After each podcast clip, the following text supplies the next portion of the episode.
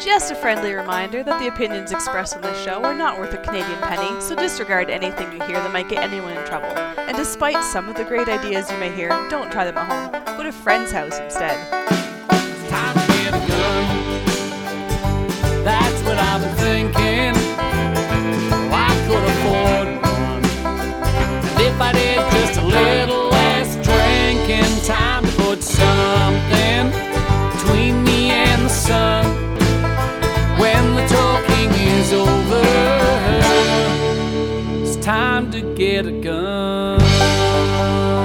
Welcome to this special show. It's not going to be the normal format, but uh, yeah, welcome to Slamfire Radio, episode 258. And to start off with, I'd like to introduce and welcome Dr. Teri Bryant, Alberta's new Chief Firearms Officer. And Teri, to start off with, why don't you just introduce yourself? Tell us how you got into it and your history with guns. Okay, well, thank you. It's a great pleasure to be here today. Uh, so, um, I mean, my my memories of uh, my involvement in the firearms community pretty much go back as far as I can remember. Um, when I was a uh, you know a small child, um, w- the only things I ever did with my dad were go to the range and go to gun shows. Um, I still have my uh, Ontario. I, I remember seeing my you know watching my dad uh, you know when I was less than 10 years old because I I can date some of those those things from transactions that happened around that time and I still have my 1972 junior membership in Ontario Arms Collectors. So um, I went through I, of course I was only 1 year old at the time no. Um, anyway um, so you know time went on uh, eventually um, you know when I was an adult I uh, got back into things heavily myself. Um, I was in, I shot IPSC for a while, and then my career sort of got in the way of that. But I continued, uh, you know, shooting recreationally and and uh, uh, developed a, a, strong interest in military collecting, particularly uh, Japan and the Pacific War. So I have a big collection of uh, Japanese military firearms and uh, related militaria, and that's kind of expanded to the Pacific War more broadly. Uh, I tend to like old stuff. Um, I, when I do get to the range, which hasn't been nearly as often as I would like right now, I've um, have a high standard Supermatic citation and a Smith and Wesson 22 revolver that are the things that I've been uh, shooting on the few occasions when I managed to get out there right now. Okay. Yeah, because you have quite the uh, collection. Uh, well, you know, uh, somebody asked me how many guns I had, and I said, uh, well, more than most people, but not as many as I'd like. That's a good answer. okay. So, just recently, you were appointed as Alberta's Chief Firearms Officer. Uh, first off, what made you want to apply for the job? What was kind of your goals to get into there? Is it what you expected?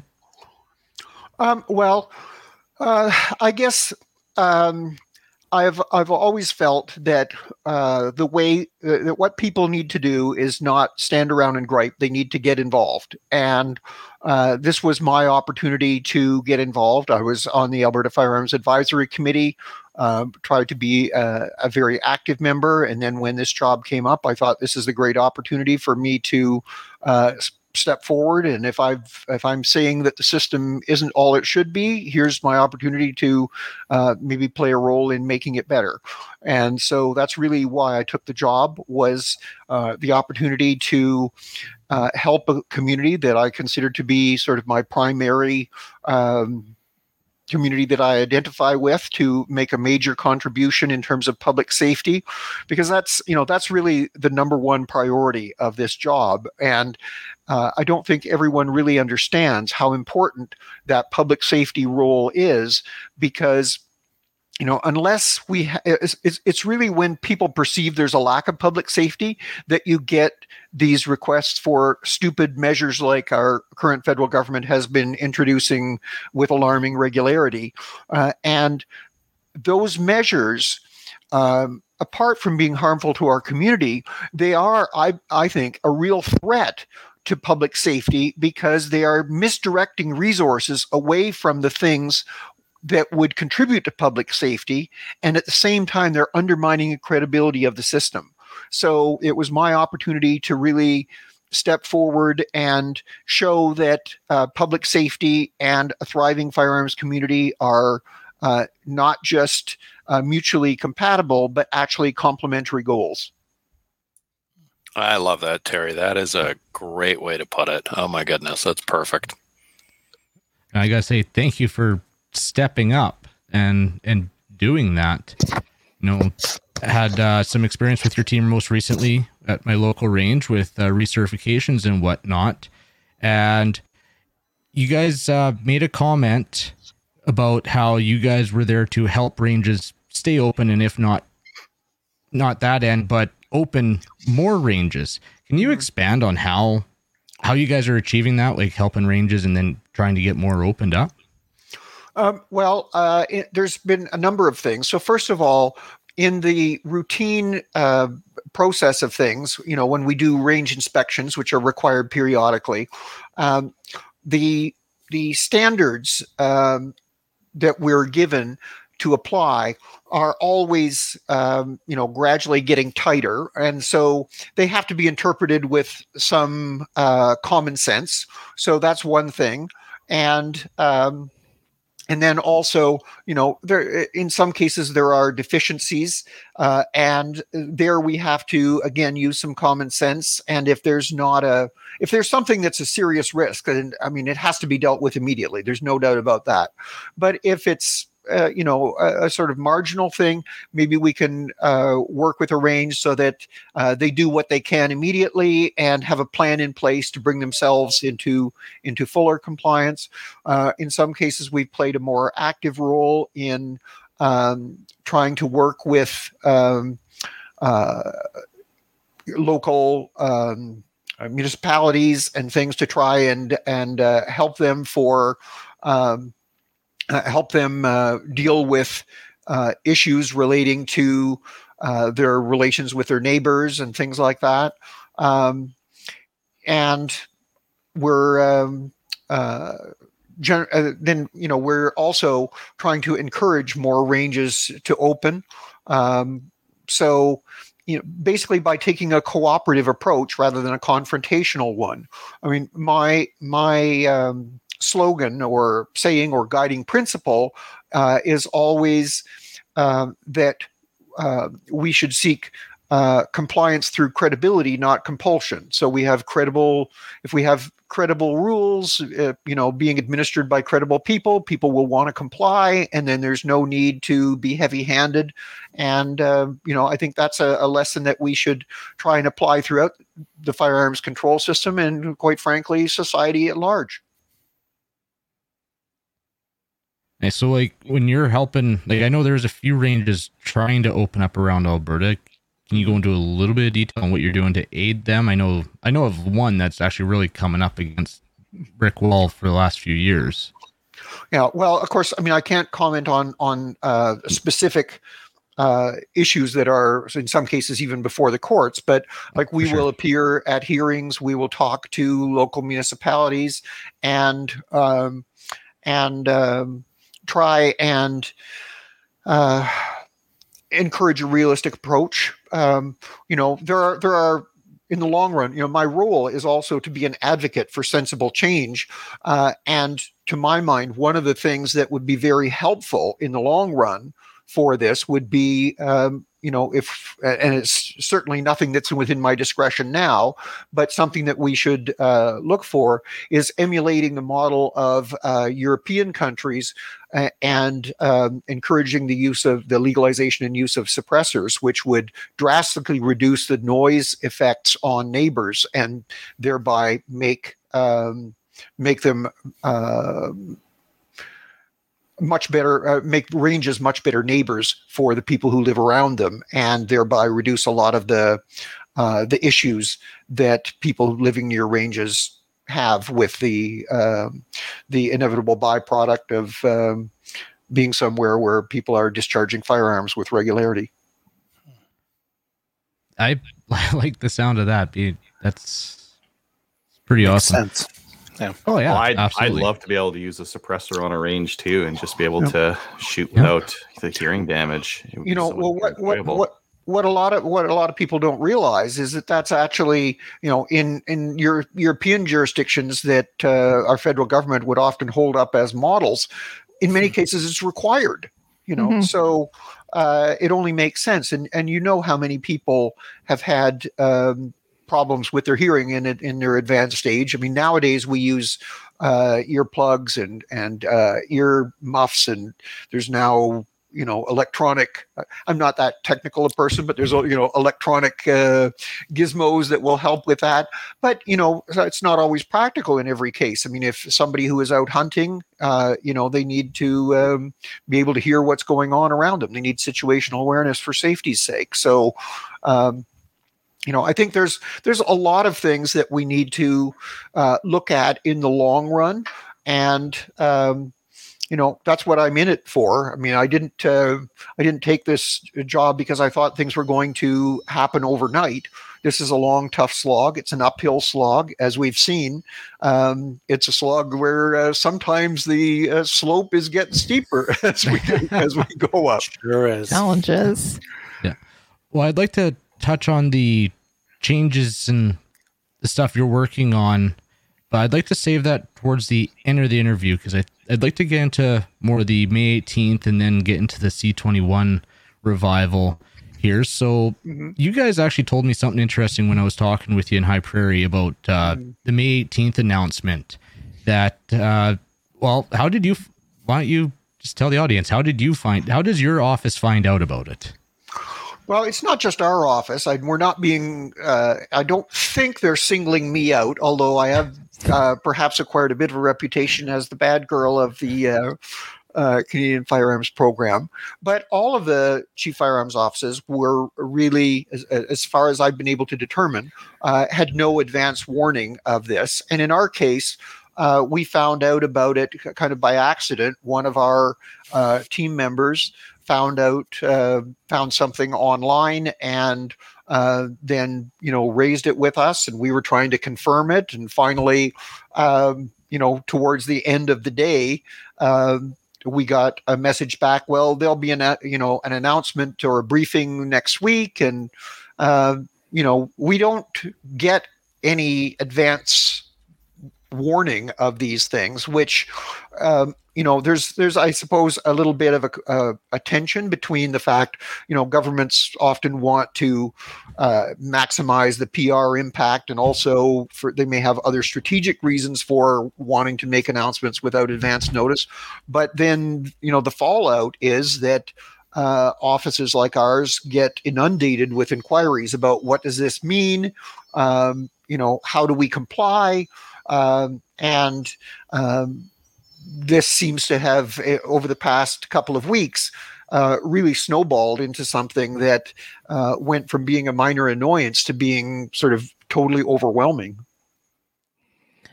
Do you want to actually uh, tell us what happened on May 18th? Because some people actually don't aren't aware of. And so let's just explain it a little bit. Yeah. So um, I guess there's two main uh, things. One is that the the uh, these are provisions of Bill C seventy one that that uh, had been passed, but they hadn't actually come into effect. Very often, laws are passed and then they kind of sit on the books for quite a while until uh, you know either they're they've worked out a system for actually doing what the law says, and then the, then these things will uh, come into effect. So for individual transfers. Uh, you not only had to just check somebody's PAL, but you had to uh, verify that PAL and get a reference number from the uh, registrar.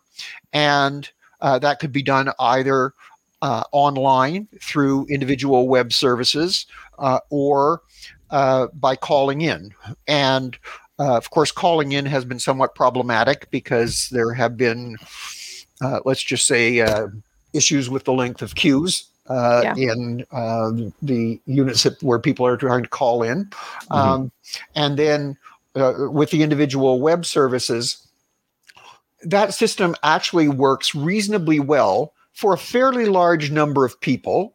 If Mhm. they already have you know internet and a computer and uh, they have their email registered uh, with the central processing service and they have online banking so that they can or or uh, uh, an actual in, uh, individual web services uh, account so that they can sign in um, you know we did a couple and and uh, it, it can work well. But the problem is there's a lot of people for whom that's uh, those situations are not uh, the case. And there's lots of people in rural areas uh, or older people who don't have internet or who don't have good access. Uh, you know they're they may be relying on on rather spotty and uh, low speed coverage. So uh, the firearms community is probably more affected by that than would be a uh, a community in um, you know say downtown uh, Calgary or Mhm. downtown Edmonton. Yeah. So uh, so that's uh, one side of things, um, and then on the business side. Uh, business has already kept a fair amount of, of uh, records, and some of, for, it, but the record keeping practices varied. Some of them kept very extensive records, and others just bare bones. Yeah. Uh, so they now have to meet a quite uh, comprehensive set of record keeping and then keep those records for 20 years. Uh, and the concern about this, I think, is I mean, the, the in principle, making sure that people's pals are valid is is a useful thing. It's a it's a good thing because there has been counterfeiting of pals and identity theft and so on. I'm not sure that the system that they have in place is actually going to resolve that issue, uh, and it creates because it's because in its current form i don't think it resolves that issue. I think they're going to end up adding on more and more to it so that it becomes like a registry for individual transfers. And then on the business side they have to keep all these records and keep them for 20 years. And if they go out of business send them unless the cfo dictates otherwise to the registrar. Uh, and uh, between those two sides, if after a couple of years, I mean, it isn't it isn't a, a full fledged long gun registry right off the bat, but after a couple of years, if they add various information requirements on the individual side, and then they call in the records that uh, businesses have. They could reconstruct uh, a reasonable facsimile of a long gun registry that might actually be um, you know more accurate than the original one was because one of the many many problems with the old long gun registry was that most of the data in it were wrong Yeah. So what you're saying is those that are listening, never mind. Uh, we discussed this as uh, part of the topic. Um, was it last week or the week before? And every comment or every uh, thing that you talked about was Mhm. something that we agree. We figure it's going to be evolving into something that is basically a backdoor registry.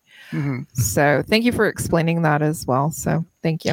oh sorry I- you i have to i, I have to for, you, please do forgive me because remember i'm a professor so i tend to give long long No, rambling it's answers fantastic. It's all good. It works. Very good. answer. Yeah. Uh, I do have a question on these systems. So, uh, a peer-to-peer sale or private sale, you you have to verify the license, but then you're given a reference number. yes Und- your understanding, what are what's the seller supposed to do with that reference number? Are they supposed to file that away, or is that their just their record that they, they what? It, uh, well, of course, only time will tell what use they intend to make of this. Uh, but um, I would strongly suggest that people keep a record of that. As far as we can tell, uh, like I, I've done a couple. You know, uh, remember that you can verify someone's PAL, and that doesn't necessarily mean that a firearm has changed hands. Yeah. Um, so we did a couple as a test, uh, and uh, records popped up. So you know there was a record online of the trend of of these uh, reference numbers but i think one would be well advised to keep a record of them in case one is questioned later on you know uh, you sold a gun to this guy and um, you know did you actually verify their pal um, so if you have that reference number then you can I guess uh, perhaps allay those uh, allay those concerns. I've I've always been one for trying to keep as many records as possible because uh, you never know when you're going to be called on to to have to prove yourself innocent, basically. Yeah. Yeah, it's too bad yeah. they don't put the reference number in the email. I, I was uh, a buyer of a non-restricted gun uh, today, yesterday, mm-hmm. this morning, and uh, you get an email and it's like you got a message in in your uh, individual web service. It's like, oh man, I gotta go log into that thing and like log in. Yes, I have a license. Oh, you got a message. Okay, message. Oh, here's your reference number. Okay, thanks. You can. Well, you know that's that that's your tax dollars at work creating the user friendly, uh, you know, information technology systems that the federal government is so well known for. Mm-hmm.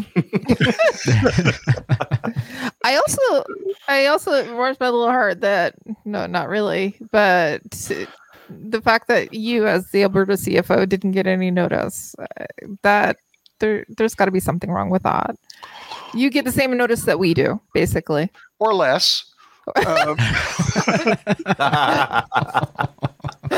you know, you suddenly open, suddenly you get an, an, avalanche of emails or phone requests or or people contacting you. You know, I've been in this uh, in the firearms community for decades here in Alberta, and uh, you know i was always at gun shows and doing historical displays before that so a lot of people have my home phone number and it's not at all unusual for me to get calls well after I've gone to bed because I'm a I'm an early to rise, early to bed, early to rise kind of gal, and uh, you know with people who are are trying to find out what's going on, and often uh, they know more than I do at that point. That yeah, something's definitely wrong there. I'm I'm thinking that your phone has been ringing off the hook nonstop after. Well, well it has been a very busy time. Yes, um, it's it's uh, uh, you know the last uh, few days. I mean, uh, this job is a 24 7 365 uh, kind of thing anyway.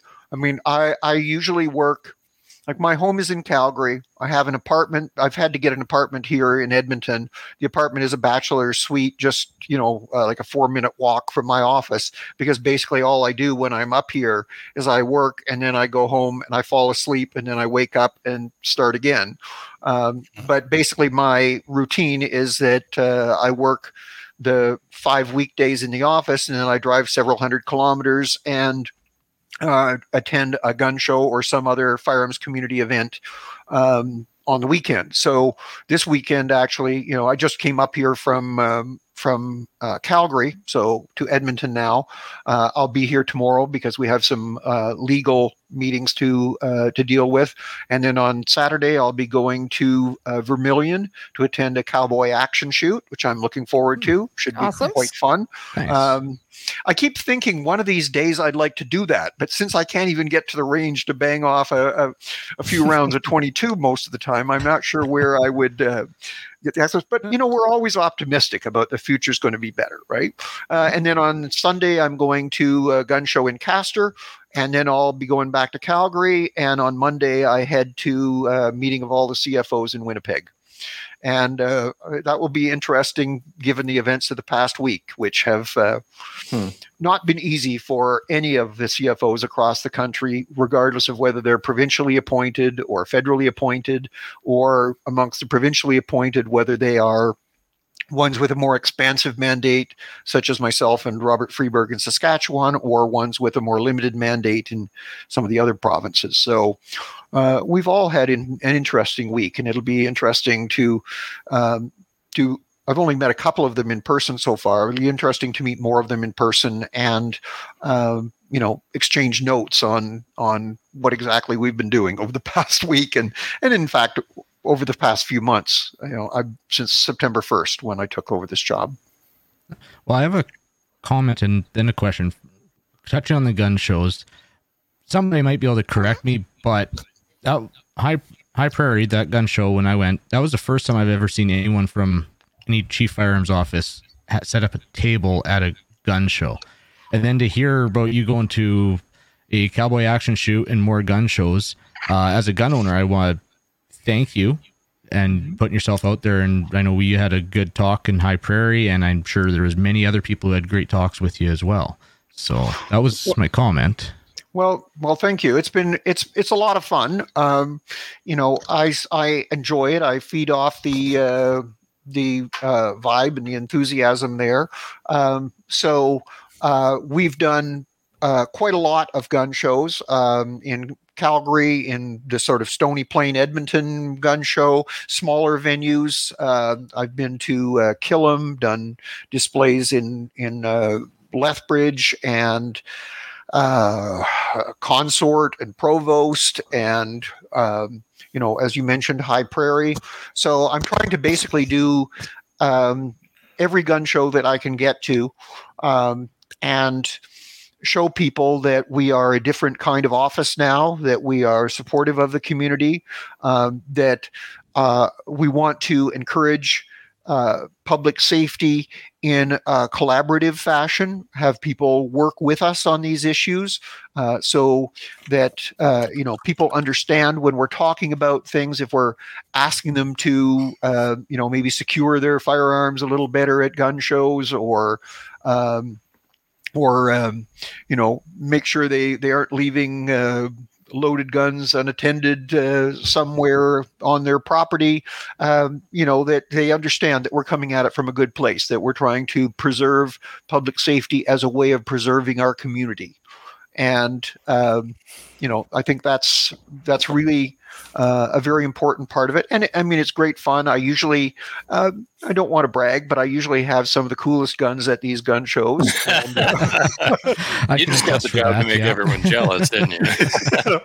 and and it's it's also educational because like the theme of the displays that I do is guess the classification and I have a variety of firearms, uh, everything from flintlocks to uh, you know modern uh, things, um, and uh, from a whole variety of different classifications. Uh, they could be uh, deemed not to be a firearm for one reason or another.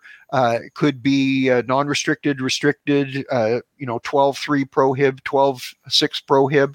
Um, I'm also 12.5 grandfathered, but my 12.5s are too big to fit in the display. So, Uh, but you know, people, it's interesting to see people come up and they're, you know, what they're interested in. You know, either because it's uh, something they've seen in the movies or because it's particularly small. I have a couple of very small guns, and and a lot of the uh, uh, women and uh, uh, children uh, are particularly attracted to these things that they they uh, refer to as cute uh, because of their their small size.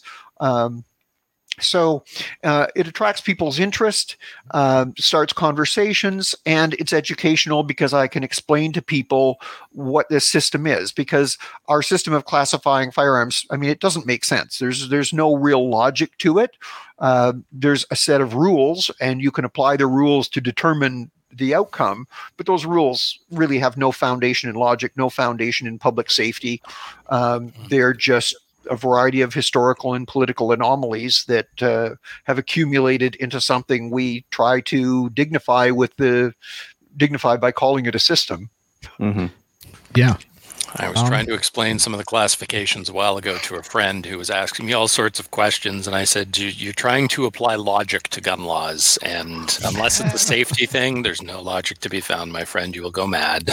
Well, what I tell people actually is, uh, people will start saying, "But this, but that," and I say, "Look." If you're going to start trying to, trying to apply logic to our firearms laws, please give me fair warning because your head is going to explode and I want to take cover. Perfect. Speaking of firearms laws. Yeah, let's, uh, let's get into C21. Yeah. The hot topic of the last couple days. Yes, well, I mean, this is not just C21. It's C20. Yeah. Well, it's the old C21 on steroids to become the new C21 um, mm-hmm. because, it, I mean, it has things in it that were not really anticipated before. Uh, the big three things. Now, I, I do want to say that there are some things in this bill that in theory could be minor tweaks to the law that could be beneficial but mm-hmm. all of those things are simply really tweaking things, you know, uh, that we already do. Like if somebody's involved in domestic abuse, we already yank their pal. Okay. Um, so it may assist us a little bit here and there. But the big three items in this are, of course, uh, the freeze on handgun sales, transfers, uh, imports, and so on. Um, and um, Um, I just see somebody uh, send here. We need to start a fund for a CFO private plane. I'm not sure most of the places I go to have airports, but it's a nice thought. um, so uh, anyway, I mean, there's the, this handgun freeze. Uh, then there's the announcement of an accelerated timeline for the confiscation of the modern sporting firearms and yeah. uh, historical artifacts declared prohibited by the Order in Council. Uh, and then there's these um, yet to be announced um, and rather intriguing comments about uh, making limits to magazine capacity uh, more permanent than the permanent ones that we already have. Yeah. Um, and so uh, the other thing that is disturbing about that, and I'm hoping that it is simply lack of knowledge, is that when you read the announcements about magazines, uh, they're just saying long guns. They're not yeah. saying center fire semi automatic long guns. Mm-hmm. Uh, and so, you know, I'm hoping that that's just out of ignorance and not that they actually intend to extend it to rimfire yeah. and to manually operated um, things um, because that would be, you know, uh, that uh, it's a pretty big undertaking as as yeah. is, and uh, that would make it uh, pretty much unmanageable. I think. Yeah. Mm-hmm. We have some we have some questions. People have been asking questions. I've told people if they do have questions, we're going to actually um, ask them at the end. Right. Um, but um, yeah, specifically, people have asked about uh, the the magazine limit if it's going to impact even just hunters as well. So, oy vey. Yeah, yeah, well, I mean, the, the, the answer is we don't know because yeah. that will be uh, be done by regulation, I'm sure, and um, until we see the regulations, we won't know. Uh, my uh, what what I am hoping to do now. Remember, Bill C twenty one was just given first reading. Yeah. And so there's a lengthy parliamentary process ahead of that, some of which could be short circuited, you know, here and there by orders in council to uh, to sort of jump the queue. Um, but in principle, there has to be second reading and then committee hearings and then third reading. And, uh, you know, then even once it passes the House, then it could end up again in hearings in the uh, in the Senate. Um, and of course, there's always a possibility because it's a minority government scenario at the moment that we could have an election and um, end up with the whole thing being moot if we were to have a government, uh, either a, a, current government that reconsidered, or which I think is perhaps unlikely, or a different government that would um, take a fresh approach. Mm-hmm. Uh, yeah. Um, they, it, uh, yeah. Anyways, new election. Okay, let's. so, yeah, we. So know, what we're saying is we want a new election. Hopefully. Yes. Well, uh, you know the the problem. Everybody says, uh, "Oh, we have too many elections," but then nobody's happy with the outcome.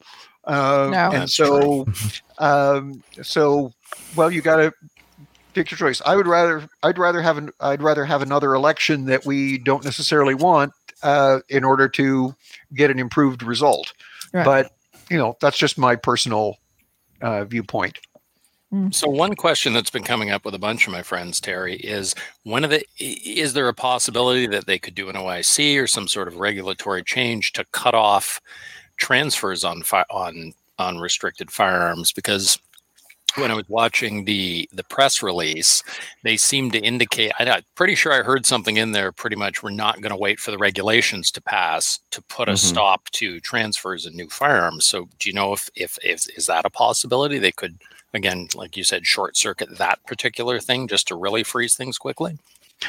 My uh, my understanding is yes that uh, from everything that I have been told uh, so far, and of course, you know I mean, I, I don't know how reliable that is because, um, you know, uh, believe it or not, um, neither the prime minister nor the public safety minister, whi- you know, whispers sweet nothings into my ear. I don't get uh, uh, don't get any anything like uh, you know f- uh, favored access to information on those things. But my understanding is that yes, um, that they. Uh, my hope is uh, there have been some rumors going around, you know, that things might uh, have been closed off, you know, within days or even today. Uh, Yeah. But I, I, my hope is that they will allow a decent interval at least, um, because you know there are there will be people if there, things are going to be frozen in place at least until we can get that uh, that law overturned. Uh, there are some people who are you know older who may decide you know it's time for me to to cash in while I still can, um, and so you know that might be the answer to some of the bare shells we see in gun stores uh, right now. Mhm. Uh, if a, if a few things are are uh, shaken loose. So, uh, uh, my understanding is they can do that. Um I my hope is that they won't do it, at least not soon. But anybody's guess. Okay. So let's talk about it. So since Monday, there has been a frenzy with uh, purchasing, uh, people purchasing pistols. Your office has been just a tad busy, right? Uh, well, I mean, there's there's not a lot of grass grows under our feet to start with. Um, you know, even before we, one of the things that really uh, I find quite distressing is that the federal government is always talking about public safety, public safety, and so on and so forth, but they've been refusing to provide adequate uh, funding and staffing to the chief firearms offices across the country for years. All of them are understaffed and overworked to start with in a regular situation. Uh, and so um, then, you know, uh, as you probably are aware, uh, as you just uh, mentioned, the possibility of uh, this free coming into effect very soon has been a, a, motivating factor to get a lot of people who are thinking, ah, you know, should I get that? Should I not get that? Well, now suddenly everybody simultaneously decided, yes, they should all get those things. Mm-hmm. Uh, we've had some stores saying their volume has increased like 20 fold. Yeah. Um, we had one one of my uh, officers reported that a store that would normally sell five or six uh, in, the period of time since the um, uh, since the announcement had sold 129. You know, which is mm-hmm. that's a that's a significant percentage increase. And for a system that was already pretty creaky, you know, the, the whole central processing service um, the the Miramichi um, unit is um, have had some operational difficulties over the last while, and mm-hmm. uh, you know, uh, I, I will as much as many complaints as I might have about uh, that place, um, I'd say the people there must be earning their money the last couple of days. okay, so we can yeah. dispel the rumor going around right here. It's not that they were shutting off the transfers. The system crashed. Is that mm-hmm. pretty much Just what happened? Busy. Yeah. yeah. Just a really yeah. busy. Yeah. Well, uh, there were there was also talk earlier today of you know that this the Order in Council might come in almost immediately. Yeah. But regardless, you know what we want to do uh, here. We believe the firearms community is uh, something that should be. Um, I mean, it's obviously it's an activity that needs to be regulated. Um, at least in a modern society, it's inconceivable that you would have uh, an activity like we we regulate people driving their cars on the road and so on. There's speed limits and and so on. A certain degree of regulation is going to be required, but we view the, this community as uh, a contributing factor. If you particularly uh, what a lot of people who are not firearms owners don't realize is what an important role this is as a community um, in in many of the rural areas um, in many of the rural areas when you have a gun show or something this is like the you know one of the two or three big events of the year. You know i've gone to places when uh, you know they have a gun show and that's when uh, suddenly there's every place in town has a lawn sale and uh, suddenly there's all kinds of people coming, um, you know, into town. So people make it a, a, a big occasion. Uh, another event that I was at recently, they have like a big fundraising dinner and music and so on. So it plays a big part in the role of many of these communities. And then there's also uh, just a community formed by these people themselves, like the people who were on the gun show circuit. I mean, this is where you know all of my friends are, and I know that in in those other like the various shooting disciplines, whether it's cowboy action shooting or IPSC or uh, whatever, you know, th- those people who are regular participants in that, that's their community, and these laws uh, and regulations that are suddenly sprung on people um, are are devastating to these communities. It's just as devastating as if a tornado rolled through. You know, it's really, um, really just uh, it's shocking to me that uh, people could be so callous. And we need to recognize there are things that need to be done. There are certain things that need to be tweaked. But the first thing they could do, if they really wanted to improve public safety, is put some money into more money into the border, uh, put money into uh, guns and gang units, put money into diverting people out of gangs, uh, put money into addiction counseling because drug trade fuels a lot of these uh, Mhm. abuses and fuels the thefts of of uh, firearms. You know, there are so many other things that could be done with the massive amount of money that they're proposing to waste on things that will not have an effect on public safety. Here, here. Yeah, I saw a news article I have to today that said uh, gun smuggling's still a concern, and I thought gun smuggling is the concern, not still a yeah. concern. So Well, Where Is it's you know, coming this- from. the the thing is that uh, you do need a comprehensive approach to these things because, um, like, as long as we have uh, a drug trade where there's a massive amount of money to be made, you have people, drug dealers, who are going around. They have a very valuable inventory and scads of cash, and they can't rely on the police to protect them because they're breaking the law. Okay, so uh, it's natural. Uh, it's completely reprehensible, but natural that they would want to acquire illegal firearms, and uh, they will follow the path of least resistance. If they can get them easily smuggled, they'll get them smuggled. If they can, uh, you know, have uh, 3D printers make them, or uh, you know, whatever way. I mean, 3D printing is just more modern. Anybody with a, a, a lathe can make a, a reasonable, you know, uh, a reasonable fa- uh, firearm uh, if Mhm. they just have basic machining skills. It's not like these are. It's not rocket science. People have been making firearms for hundreds of years. So. Um, you know, we need to cut things off at the source. We need to deal with the drug issue. We need to deal with, uh, and it's not just drugs. There are other aspects of violence that we need to deal with. We need to deal with, you know, spousal violence issues. We need to deal with uh, violent extremists.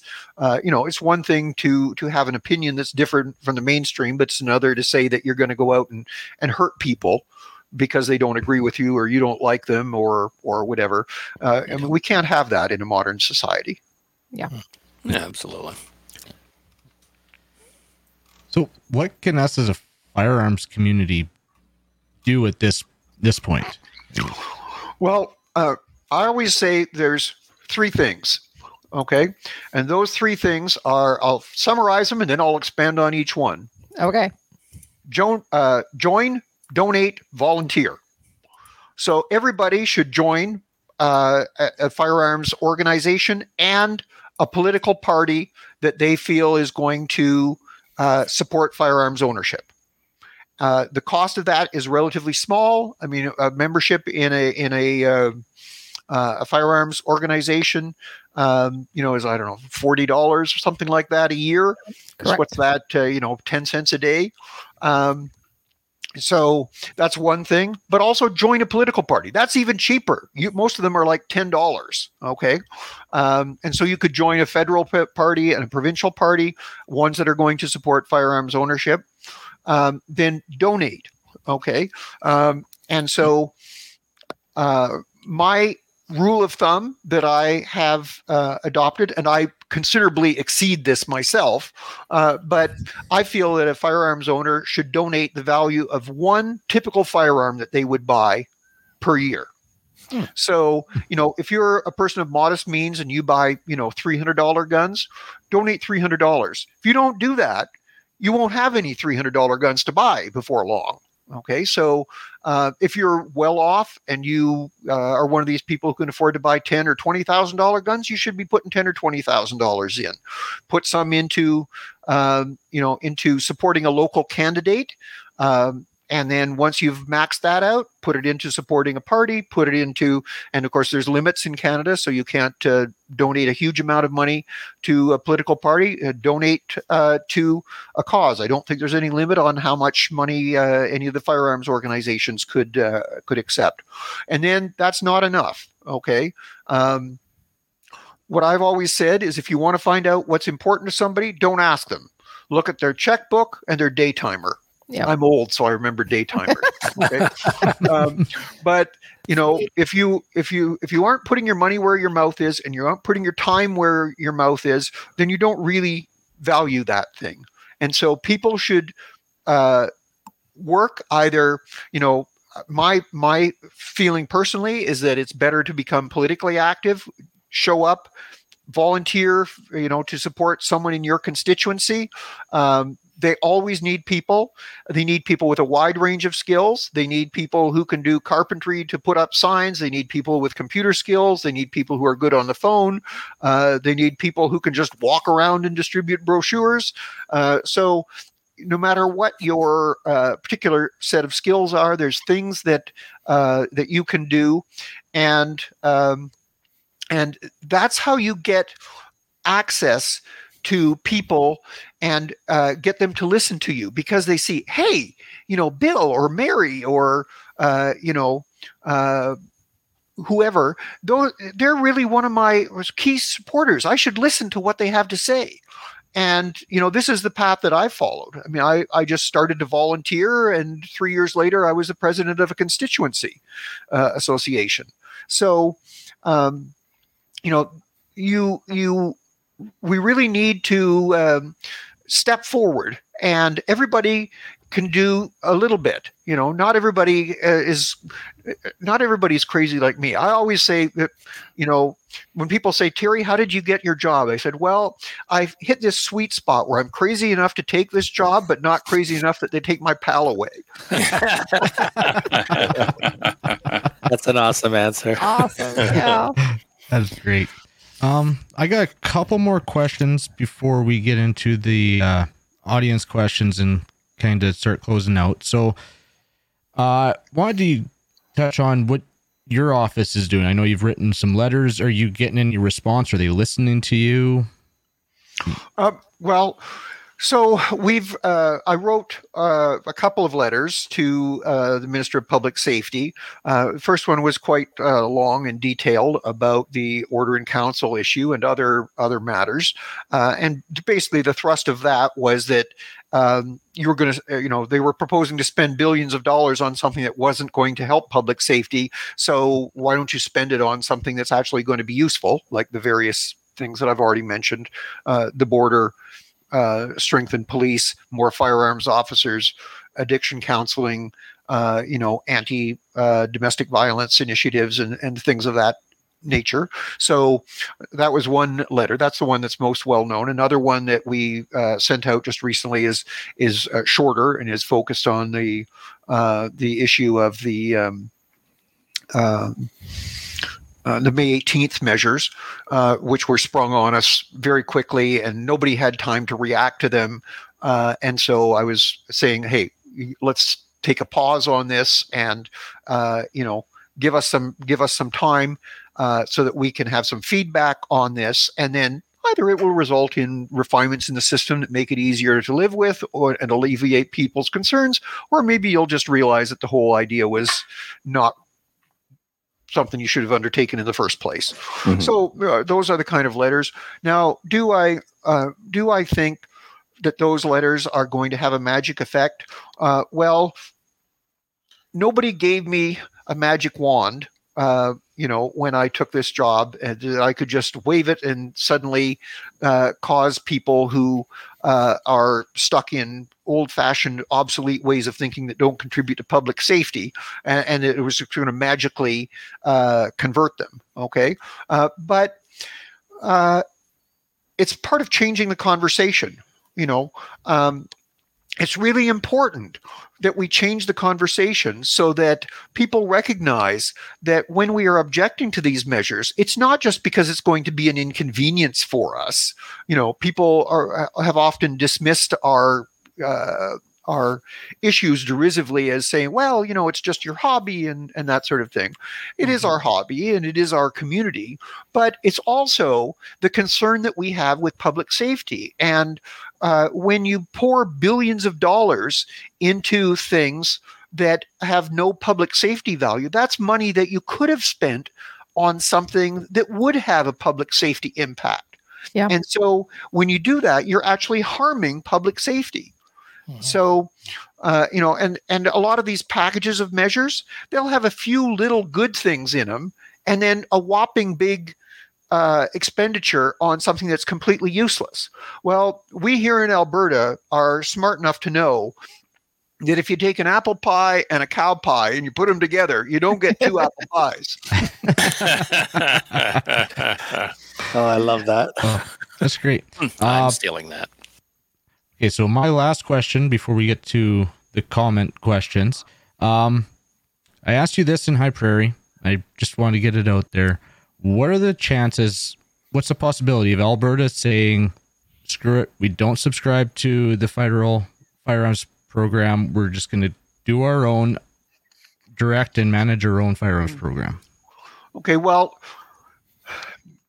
that's I guess uh, that's a complicated issue, and uh, there's uh, I guess two answers to it. We can't opt out of federal law entirely. Like if the federal law says uh, you got to have a PAL to buy a gun, we got to do that. Okay, it's not that's not an option.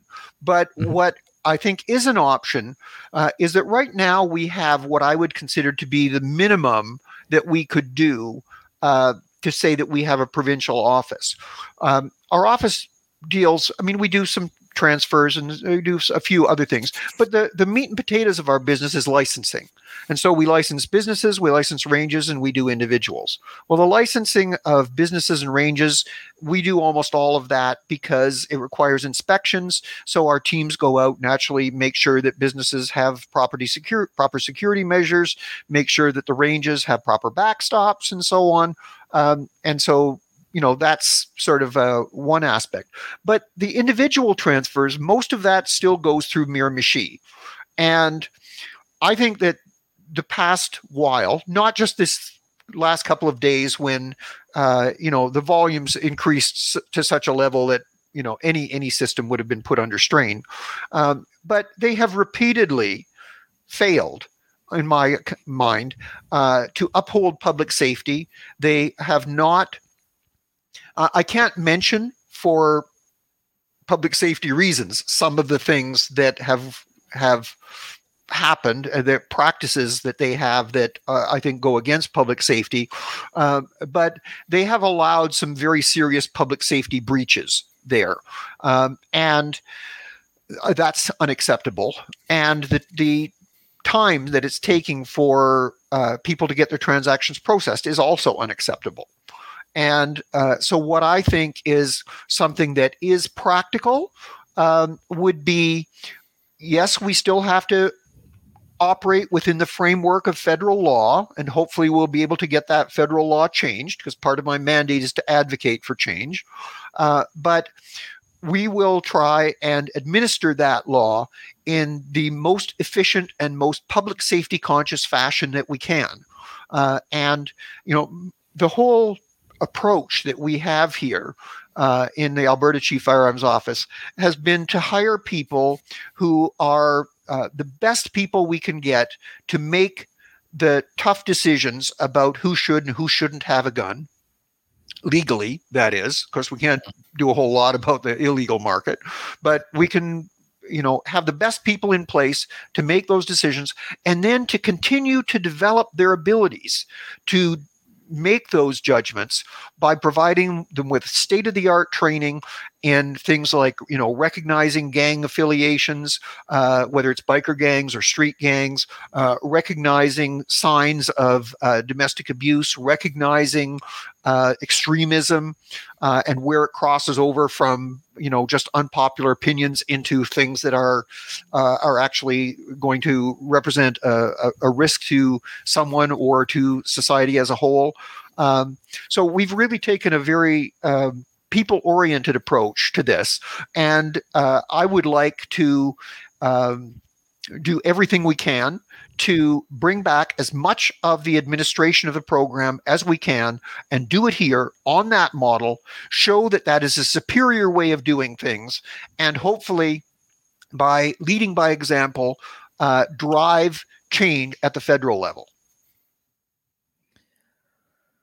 Okay, shall we get into some of the questions? This is actually yes. a good segue because we the first question we have is specifically from Doug Rodenbush. He says, uh, "Do I understand uh, Bill C twenty one correctly that there is a section designated to withdraw some of the provincial CFO autonomy, specifically issuing of ATTs and ATC permits?" Uh, so yes, there is a provision uh, which deals uh, as far as I have have understood it so far, and of course, the remember the bill will evolve, okay, because there hasn't been amended yet, hasn't even it's only at first reading, but but the uh, uh, the questioner is probably asking about a provision that would uh, withdraw the ability of a chief firearms officer to issue an authorization to carry for the defense of life uh, and centralize that power in the commissioner of firearms. And so I want to emphasize how difficult it is to get one of these permits. There are very, very few of these in Canada. The smallest hamlet in the US would probably have more of them than there are in all of Canada. Okay. Mm-hmm. So these are and and I have personal experience with these. Every case is minutely scrutinized, and uh, you know we deal with them in a very thorough fashion, but they have to be dealt with promptly because, by definition, and by the nature of the legal framework, these are only in the most extreme cases that these can be used, and these cases are urgent. They cannot wait to work their way up 15 levels of bureaucracy to someone in Ottawa. The commissioner of firearms is the commissioner of the RCMP. She yeah. has a few other things to do besides decide whether uh, you know Mary Jones in uh, some place in uh, Manitoba or BC or Saskatchewan uh, really needs to have an authorization to carry for defense of life, and these decisions need to be made promptly with detailed local information. And that's why I feel that the only viable place for those decisions to be made would continue to be in chief firearms offices. And I believe the number of uh, the very small number of these that are issued is a strong testament to the fact that we are upholding the uh, very uh, demanding requirements for issuance of such authorizations. Well, last mm-hmm. time I heard there were like two of those issued in all of Canada. Just out of curiosity, do you happen to know how many of those applications you would get in a year in Alberta? Uh, well, uh, I can't give, I can't disclose too much about this because knowing that someone doesn't have an authorization to carry could also pose a risk to them. Yep. Right. Yeah. Because these are these are cases where often someone is targeting someone. And mm-hmm. so if I say, oh, well, no, that person doesn't have one, uh, that would be exposing that person to more risk than they're already in. Okay. So, but I can tell you that the number is very, very small. Very, very, very, very small. Very small in Alberta. Um, there are very few applications because people know that it's hard to get, and even fewer that actually make it through. So it's this is not like um, it is in some places in the U.S. where they have, uh, you know, something that you can just uh, uh, ask for it or take a course.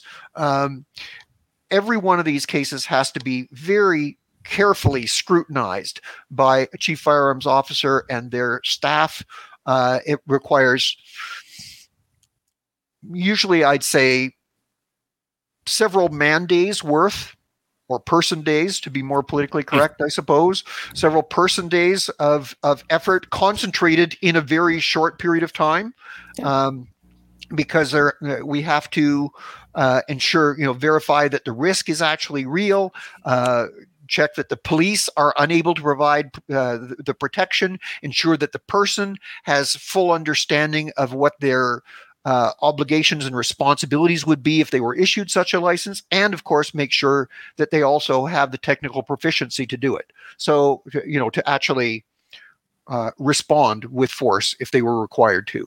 So, this is not an easy process. It is not regarded flippantly by anyone of the chief firearms offices across the country, including ours. And uh, I think it's it would be a great disservice to the, that narrow uh, segment of the Canadian population that requires and is um, is likely to be authorized to have one of these to focus it in the um, centrally in Ottawa, where there is no way that it could be done with the time that it needs to be done. My application to get one to go to 7-Eleven is probably not going to go through then. yeah, no, it's Yeah. not. Only to Uh, Walmart, I roll. Only yeah. to Walmart. well, we might be able to suggest a few jurisdictions in the U.S. where you could move if you were looking for that. Oh, But- awesome. okay. So, Uh, so, Kyle, do you want to do you want to take up the next question? Sure. I think you Okay. kind of answered this earlier, but uh, question Yeah. Teri is her understanding that the limit of five for long guns would make most shotguns prohibited, with one and three quarter inch shells would allow more than five rounds. Yes. Well, so this comes back to something that I mentioned earlier, and that is um, that we. So they talk uh, uh, the the announcements about magazine restrictions uh, have been made by people who, with all due respect, are quite obviously not firearms proficient. Okay, and so uh, they have simply said long guns, magazines for long guns. Okay, now if you were to take them at their word, that would mean also rimfire uh, firearms, and that would mean manually operated firearms, whether they be bolt action, pump action, uh, you know, lever action. Um, but uh, it may be, it may be that what they really intended to um, uh, say was the same type uh, these magazine restrictions would apply to the same types of firearms that they currently uh, apply to but uh, they just you know uh, were overly loose with their language due to lack of knowledge. My hope is that that's the case um, but there will be uh, regulations that will follow and it's only once we see those regulations that we'll know exactly what they're attempting to do. Uh, i think the important thing is to um, recognize or, or to uh, raise the issue with uh, the the people who are going to be reviewing these uh, things in committee and ensure that uh, people recognize that, for example, uh, you know, imposing a five round limit, uh, if it were applied to uh, manually operated center fire rifles. It wouldn't just be shotguns. I mean, all those uh, sporterized Lee Enfields that have taken uh, zillions of deer and moose and other game uh, for decades in Canada would suddenly have problems. Yeah. And your tube fed rimfire rifles and yeah, Yeah. all sorts of stuff. It would Yeah. be a that would be a Right. mess. Yeah, well, uh, and to come back to the same issue that was raised by the questioner about pump action uh, uh, shotguns. So um, uh, I have a, a Cooey bolt action uh, rifle with a tube magazine, and it will feed shorts, longs, and long rifles. Well, if you were to limit it so that it would only hold uh, five shorts, that would only amount to about three long rifles. Yep. Hmm. Yeah. Yeah.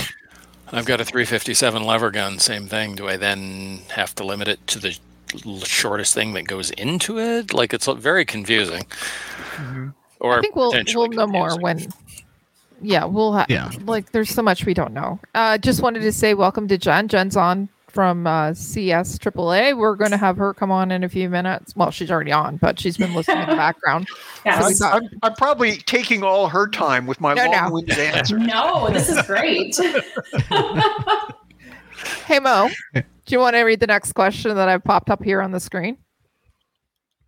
Okay, You're you're, muted. muted. We've only been doing it for a year now. okay, Nope, he doesn't. Still muted. Okay, I'll read the question since Mo is in. Thanks, incompetent. Dave. Will people who had a restraining order for a fight? I should have had Teri say that. She should have. She would have said it much more diplomatically than I. From Andrew, will people who had a restraining order for a fight when they were younger have their PALs revoked now? So, re- I guess I well, people ask me a lot of questions of interpretation. Okay, and there are a couple of caveats that I have to have. First of all, we don't have the final version of the legislation. Uh, second thing is uh, that um, the word of a CFO is has no force of law. Okay, so I, I could say whatever I liked, and it, it wouldn't, you know, that that wouldn't uh, uh, stand up in court as, oh well, Teri said I could, you know. Uh, so uh, that's the second thing, and um, the third thing is that even if you ask a lawyer, remember that once it reaches court, the courts have consistently concluded that fifty percent of legal opinions are wrong. Yeah. Okay, so uh, because there's always uh, there's a winner and a loser.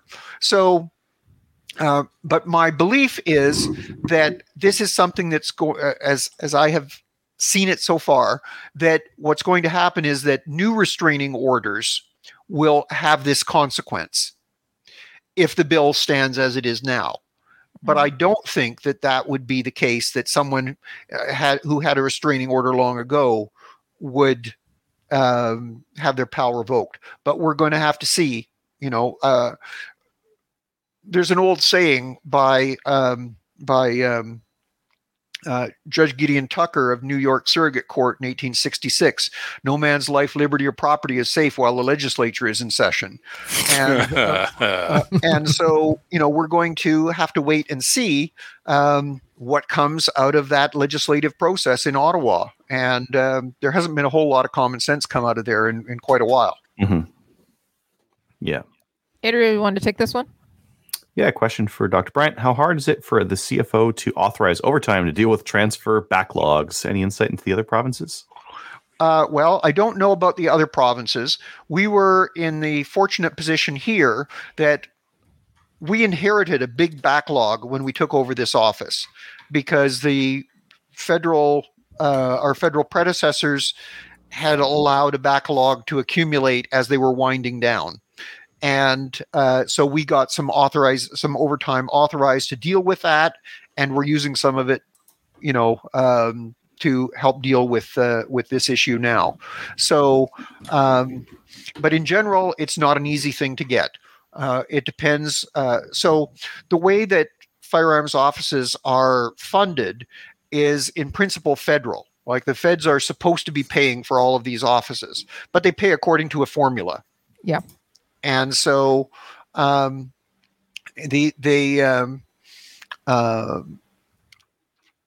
the that formula uh, often doesn't leave much wiggle room for doing anything other out of the ordinary. That is correct. Says somebody who is a government employee. That's me. Anyways, I, I, I mean, uh, I, I, if if overtime were easy to get, I'd be a rich woman by now. But I uh, know, right? my contract doesn't call for any. No. There is a question. Somebody does have a question. Uh, do you have any insight in how it might affect uh, pellet and airsoft guns? It's part Um, of this this measure or the bill. Yeah. So um, there there is a provision in there as it stands now um, that uh, would affect. Um, so there are there are things that there's a sort of a gap between what's required to meet the firearms standard and what's required to uh, meet certain other standards. So there's sort of an intermediate range where uh, things uh, are currently unregulated. And what this would propose uh, would be that these things would be um, uh, now they would fall fall under the under the rules. So they would no longer be this sort of wiggle room. And I think what they're they're targeting now, I understand the concern that people have uh, that there are people who um, you know go out with something that looks like a gun and um, that causes a great deal of anguish to people. It may end up causing them considerable risk because the police may think they have a real gun, and um, many of those situations will end up tragically. Uh, but people need to exercise a bit of common sense here, and um, Yeah. you know, if you are uh, I, I, quite frankly, I don't know where they how they would draw the line because, you know, when I was younger, I thought I knew a lot about guns because there were every gun that I saw, I could identify what it was. If I saw something in a movie, I could say, "Hey, oh, that's this," you know, that's a Browning high power, that's a Colt 1911. But now there's so many uh, different firearms that have that look very similar because they're designed for the same market and trying to get around regulatory constraints in various jurisdictions that uh, you know just because it's black uh, and is long and has a shoulder stock and a pistol grip that's probably enough to um, to cause people to panic when they see it you know Or on so- the flip side, you look at a, a Beretta Neos and you're like, I don't know, that looks like some Buck Rogers toy. yeah. yeah and i mean it, Yeah. you know they, they, i've always been surprised when they would say you know say oh well it will help things if we make make toys have an orange tip on the barrel well uh, you know if i were a bad guy i'd paint an orange tip on my gun Yeah, and I do understand that concern when I hear it, but then I'm I'm thinking, well, realistically, you can you know stick your hand with a finger out in your hoodie, and all of a sudden you've got a gun. You can Yeah. carve one out of a piece of wood. I mean, I have training guns that are just black pieces of plastic. Yeah. So. eh, what we really need to be doing, and in this is many cases, as I said, it's common sense, but common sense isn't all that common nowadays, and so we really need to have, uh, you know, some educational. Uh, a better educational program so that if people are using airsofts or uh, pellet guns and so on, that they recognize that e- even though it might not legally be a gun, they need to exercise some self restraint in their behavior. You know, Mhm. I mean, I I have Yeah. been. Uh, my, my husband used to work at a hobby shop for a while, and uh, they sold airsofts. And we went out in the parking lot, and people were, were ducking around, shooting each other with with airsoft guns in the parking lot. You know, of a, you know in a, in a, in a major city. I mean, this it was just asking for trouble. Why would Yeah. people be so stupid? You know, so we need to uh, have people uh, need to have more education. Like retailers who are selling these things need to be educating people, and um, uh, you know, I'm I'm sure some of them do now, um, but obviously not enough. Well, and yeah, if somebody does something stupid like that without thinking. I mean, we used to do stuff like that when we were younger, but we'd call all the neighbors first and say, "Hey, we're idiots, and we're going to be out running it, running around in the woods with airsoft guns. So, you know, just so you know, don't call the cops." And I had Well- friends who do it, and they used to actually call the local cops and just say, "Hey, if anybody happens to call in, here's what we're doing and where." Yeah. Well, I mean, it's it, you know, it, it, a lot depends on circumstance. It's one thing to be doing it out in a you know um, in a you know semi-rural area or something like that, but in a downtown, you know, in a in a in a, in a city major city parking lot, Yeah, you know, uh, it's where there are people who obviously are they're coming and going and they don't know what's going on. I mean, it was just that was not responsible behavior, and Yeah. that doesn't when when people behave that way, it's not reflecting well on on the community that they are part of, and so all of us uh, need to to um, you know try and be role models for uh, our communities and um, Yep. you know uh, try and show by example what responsible behavior is Yeah, absolutely Yep. absolutely. Kyle, you're up with this one. Okay. So Craig Dunn asks, RPAL applications. How long Yeah. do they normally take? I'm on seven now. Seven months now. Chances of it being done before Tru- Trudeau's C21 takes full effect. Uh, well, I guess uh, there's several key points in there. One is normally. What is normally? So normally, I mean, the, the the standard of service is supposed to be something like about 45 days. Okay, uh, but that hasn't been the case for a very long time, and um, it depends on circumstances. It depends on whether people uh, sent their applications in in paper or whether they uh, send them in online. Uh, it depends on on um, uh, a great many um, uh, factors. Like a, a lot of times, people have sent their application in it has a minor uh, problem with it, um, and that is having a in the current system where they have a, a very limited. Um, uh, they, they've had they've, they've been bumping up up against their capacity constraints in Miramichi.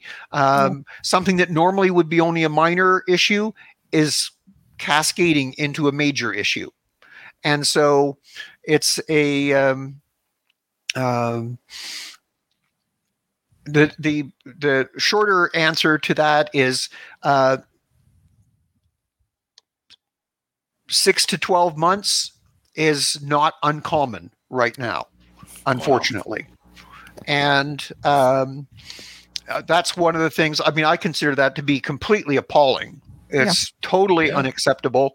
Um, it's it has a, a huge impact on people, and it's not just you know oh somebody's hobby. I mean, in many cases, it could be uh, you know a rancher who needs that rifle to to uh, go out and uh, uh, protect his herd. Um, so um, that's part of why I feel it's essential that we bring things back uh, and control them here in Alberta, uh, so that we can establish and maintain reasonable. Uh, reasonable times. Um, the other thing, uh, the second part of that question was, will it happen before these this uh, freeze gets cut off? Anybody's guess because we don't know when that date will be. Yeah, I felt that's one of the things I felt most sorry for the people that are still waiting for those RPALs to come in and they can't purchase a firearm. And.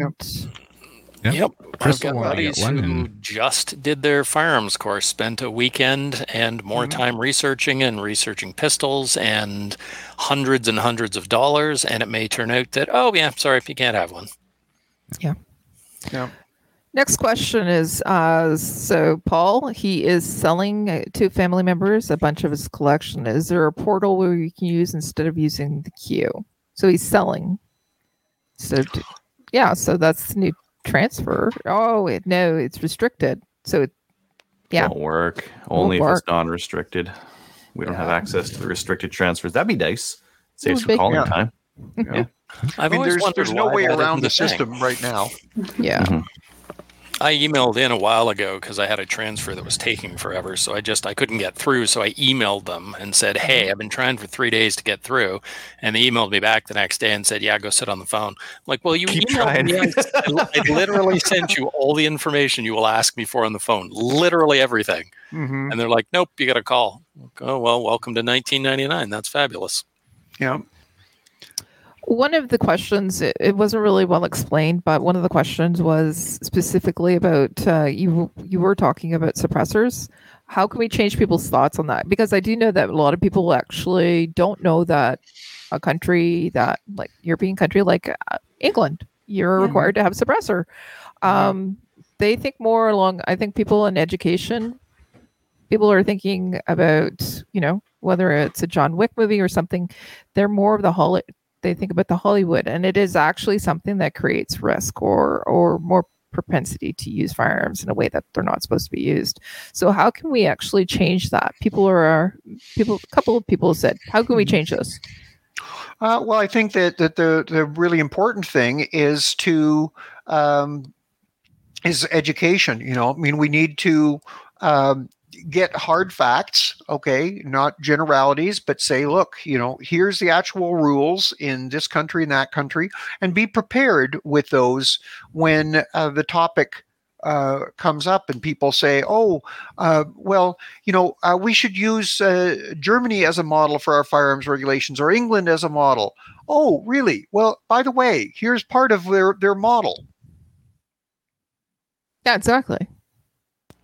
Yeah, that's great. I, like agree. that. Uh, Dave, do you want to read this one?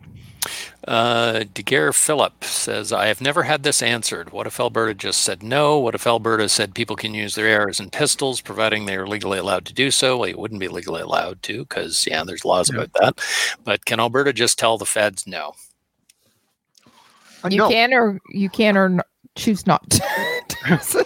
no, I mean, you know, as I as I said uh, earlier in response to another question, uh, the word of a chief firearms officer uh, doesn't have the force of law. Okay, we make decisions, and our decisions are reviewed by courts.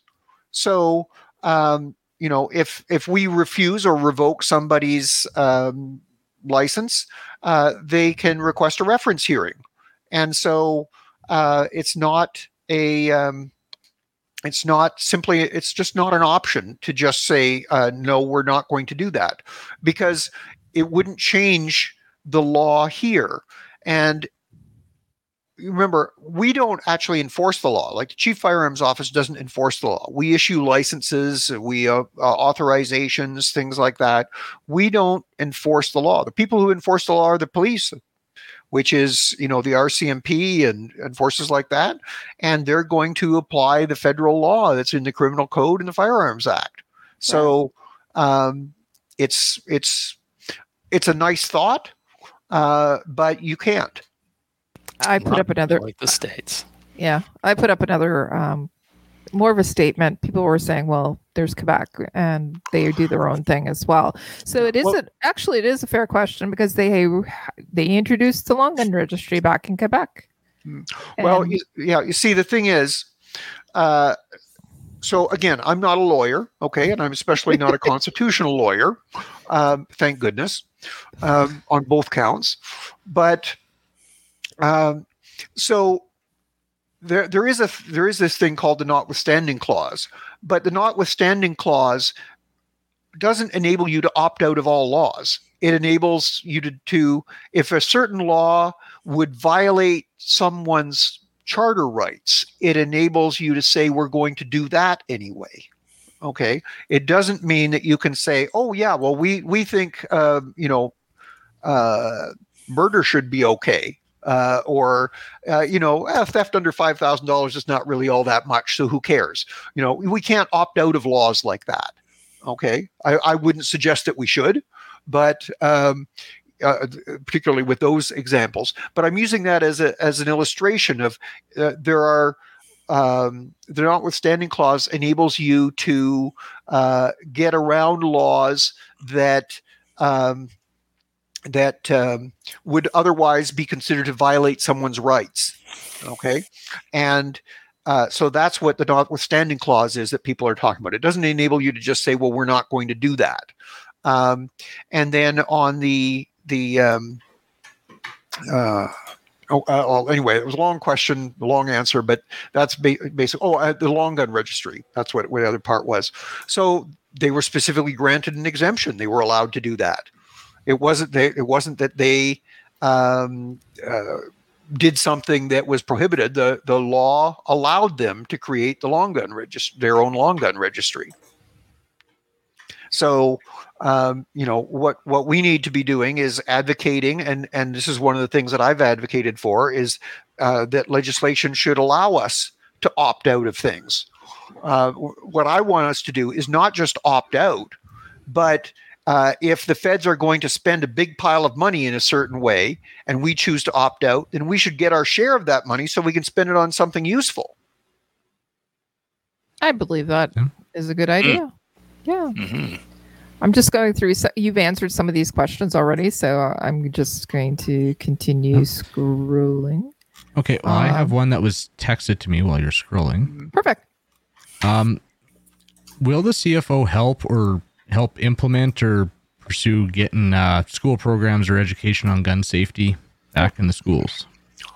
Okay, so um, every every uh, province has a slightly different model for how they administer firearms education. In our case, we have a partnership agreement with IHEA, the Alberta Hunter Education Instructors Association, and they basically do all of that. Okay, and they do in uh, there are actually some schools that do have some firearms education in them. Okay, and so uh, and they they are the ones who are working on that kind of thing. I can tell you that um, I think that it is a I think that that's a a viable goal for some schools. Uh, but I think that uh, the idea of it being universal in schools would probably be uh, a, a quite a long shot, with the exception that I think uh, where we might have some ability would just be on the very basic element, not firearms usage or anything, but just uh, the safety element of what to do if you fi- see a firearm, you know, that sort of thing. Uh, I think we might be able to work that into the curriculum just as, a, you know, the same way that I don't know whether they still do, but long, long ago when I was a child, uh, you know, they did traffic safety in school you know you learned uh, you know that you were supposed to look both ways before you cross the street and stuff like that i could potentially see that as a viable goal uh, in in a society today back then they, was, they had elmer the safety elephant was the one who would tell us the Oh God, I'm old. I remember him I too. remember that guy. Loved Elmer.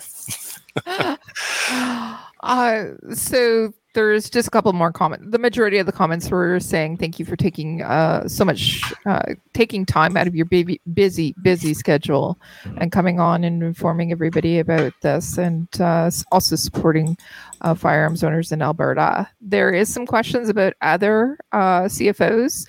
What can we do for our own provinces for those of us aren't you know what i'd love to move to alberta i'd love for you to adopt me so well come on out here. It's a beautiful province. We love gun owners out here. Um, we, you know um, we have uh, uh, right now things i think are better in alberta than they've been in quite a while. Yeah. Um, so uh, and i think you know if we continue in our direction they're going to get even better. So yeah come on out. Awesome. Kelly and I will carpool. yeah. Yeah. come on come on out here and i'll show you my i'll show you japanese military until you run away screaming Ooh. I will say we were out. Uh, we were out at uh, Drumheller in 2019 for our, our charity shoot, and as soon as I went into Alberta, stopped at a gas station for gas, walked in, they had guns and ammunition, and I'm like, "Ah, God, I love this place." and it felt like home. It really, really felt like home. The people were Mhm. awesome. It was just a great place. I loved it. Uh, we have a question. What's the IPSC like out there? So this actually is going. We're we're going to get into some um, questions for John in just a minute, but this is going to devastate some shooting sports across Canada, specifically IPSC. yeah. Yeah. It will. Well, uh, what I, you know, uh, one of the things I want to emphasize is that this bill has just been introduced, right? Mhm. It has ideas in it. The bill will not necessarily be passed into its uh, into actually having effect, and it will not necessarily, even if it is passed, be exactly in the form that it has it has now. Yeah, true. Uh, and so, uh, what I would like to do is to, you know, um, I want to be in on the process of uh, of. Um, uh, I have testified before Senate committees for many, many years. The earliest time was back in the '90s. Okay, um, early '90s, um, and uh, most recent was 2019. Okay, so um, I would like to, us to ha- have as much input as possible. And right now, the the the um, exemptions for competitors is very narrow. It's basically you know Olympic uh, Right. sports. I have a question. Yeah. How do how do you get to Olympic level so that you can shoot? Correct. You know, Could you say How that you- I'm Olympic level? I'm striving for it. it's the magic wand. You need the magic wand. But if you can't possess or you can't actually shoot or compete, how can How you do you get to get to that that level? Well, I don't. Uh, as as the regulations are structured, one would uh, the the implicit assumption in there is that they're trying to just make sure that this nobody does that it doesn't happen. Exactly. Yeah. Okay. Um, But what I would like to see, um, first of all, I, I would like to see the whole bill just go away. Okay. But if if the bill proceeds uh, as a uh, as a an intermediate measure, what we could do is. Uh, you know, expand that the person has to be, uh, you know, an active competitor in a recognized international sport. Okay, and of course, then that would allow you know IPSC and defensive pistol and cowboy action shooting and and all kinds of things, which are done on a broad international scale. Um, ideally, we wouldn't need to to get to that point of having to demonstrate that you're doing that, but it would be better than having it just be Olympic. Right. So, in other words, register for as many competitions as possible. The, shoot in as many competitions as possible until this comes into effect. So the and then if you're registering, you keep Mhm. those copies of everything so that you can prove that you're actually participating in a sport. No, what I, what I'm proposing to to, to people, uh, I have a poster that I put up in our Calgary office. It's one of those classic ones, you know, with the crown on it that says "Keep calm and carry on." Mhm. Okay, and so um, you know that's what we all need to do. We need to stay calm. We need to uh, propose viable alternatives to the the ideas that have been put forward.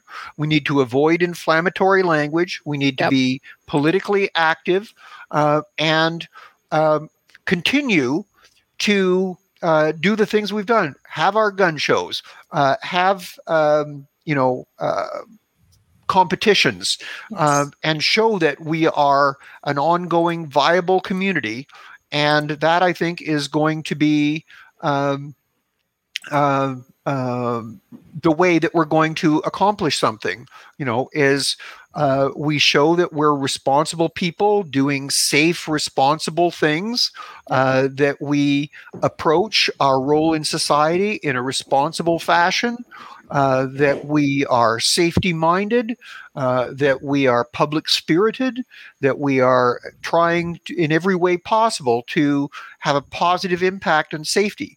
I think that these um, organizations that are organizing competitions, this is the best thing that you can have in terms of creating uh, like every people bounce this idea around about gun culture, like a gun culture was a bad thing. Every country has a gun culture of some kind. That gun culture is basically how do people view firearms? Okay, and all of these competitions and hunting and uh, collecting and so on. These are the things that create a positive gun culture because they view the firearm as playing a positive role in society. And so, if we withdraw those things that are helping to create a positive impression, then all we are left with is the oftentimes sensationalized or negative images that we get in movies, the media, video games, and so on. And uh, there would be no counterbalance to that. Correct. Absolutely. So, guess what it is on June 4th, which is Saturday. Range Day. It's National Range Day. Yes. Get out there, participate. By the way, fry, fly those freak flags. Like I, they're not freak flags. Anyways, well, I'll be on a range on on June fourth. I'll be on a range. I'll be Fantastic. in the Vermilion Gun Club range for a cowboy action shoot. Nice. that's so awesome. But just promote it, share it, tell your friends about it, because you know what? If you look, Teri, Teri, Teri's out at a range, and uh, she's normal, and she's a great lady, and she's a professional. Yeah. So so what do you think if I if I do cowboy action shooting? What do you think my handle should be? Like big red or Quite frankly, I think you've already got an awesome name for it. Just cut the Teri off and go with Jane Bryant. I mean, that's like a Mm. sheriff name right there. Yeah. okay? Wait, wait, wait. Are you gonna shoot it with a Nambu? Should it be like Nambu Weeb or, or something like that? Samurai outfit. Well, I did recently. Uh, I, I recently got a uh, an Uberti um, 357 Magnum, you know, single action army, and and I put I put it in my display because it deceives everybody. It has what they refer to as original finish, so it Mm. they basically distressed it so it looks old, Mm. and everybody thinks it's an antique. But they're they didn't make No, you know uh, none, none of the gunslingers use 357 Magnums that I'm uh, aware of. Mhm. Doc Bryant. Yeah. that's a good one. Yeah, there you go. There we Jared go. has won. Awesome. um, yeah. Anyways, Yeah. thank you so much. This Yes. has been a great uh, segment. Just Well, I- fantastic to have you on. Well, thank you. I really enjoyed it, and uh, you know, um, this just goes to show, in, in my mind, that you know, you get a bunch of gun people together, you're going to have fun. Yep. It's the best community around. Um, not slamming uh, other groups. I'm sure the people who like playing tiddlywinks or uh, uh, or uh, you know. Uh, uh, collecting Muppet dolls or things, they, they all probably also have a great community. But we have one that's uh, you know uh, really outstanding. Uh, it's a community that uh, we should all be proud of. It has a long history. We have our heroes. We have our history. We have our, uh, you know, our our uh, events and traditions. And uh, I want to see that continue uh, for a very long period uh, in in um, into the future and continue to grow. Here, here. Uh, yeah, absolutely. Yeah.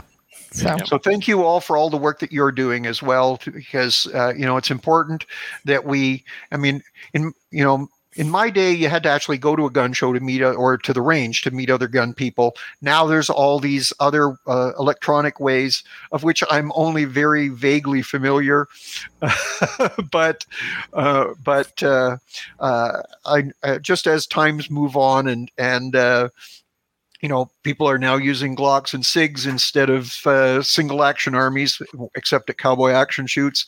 Uh, you know, we need to move on in terms of how we form communities too. And uh, yeah. so I appreciate the work you're doing to keep at the leading edge of that process.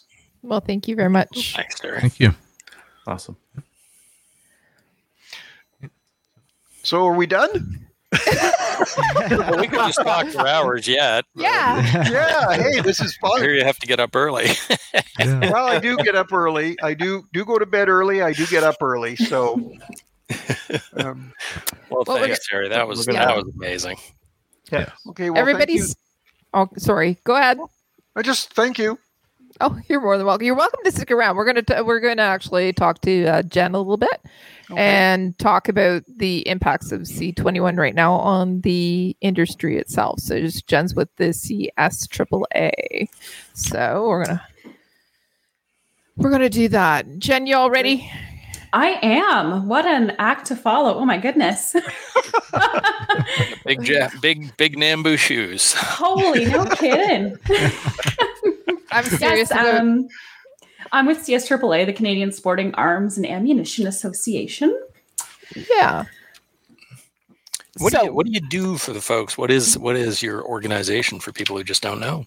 Yeah. What do you do? Um, wow. Okay. So we are the organization that supports the industry. Um, basically every branch of the industry that has anything to do with hunting or firearms. I hope you guys can hear me okay.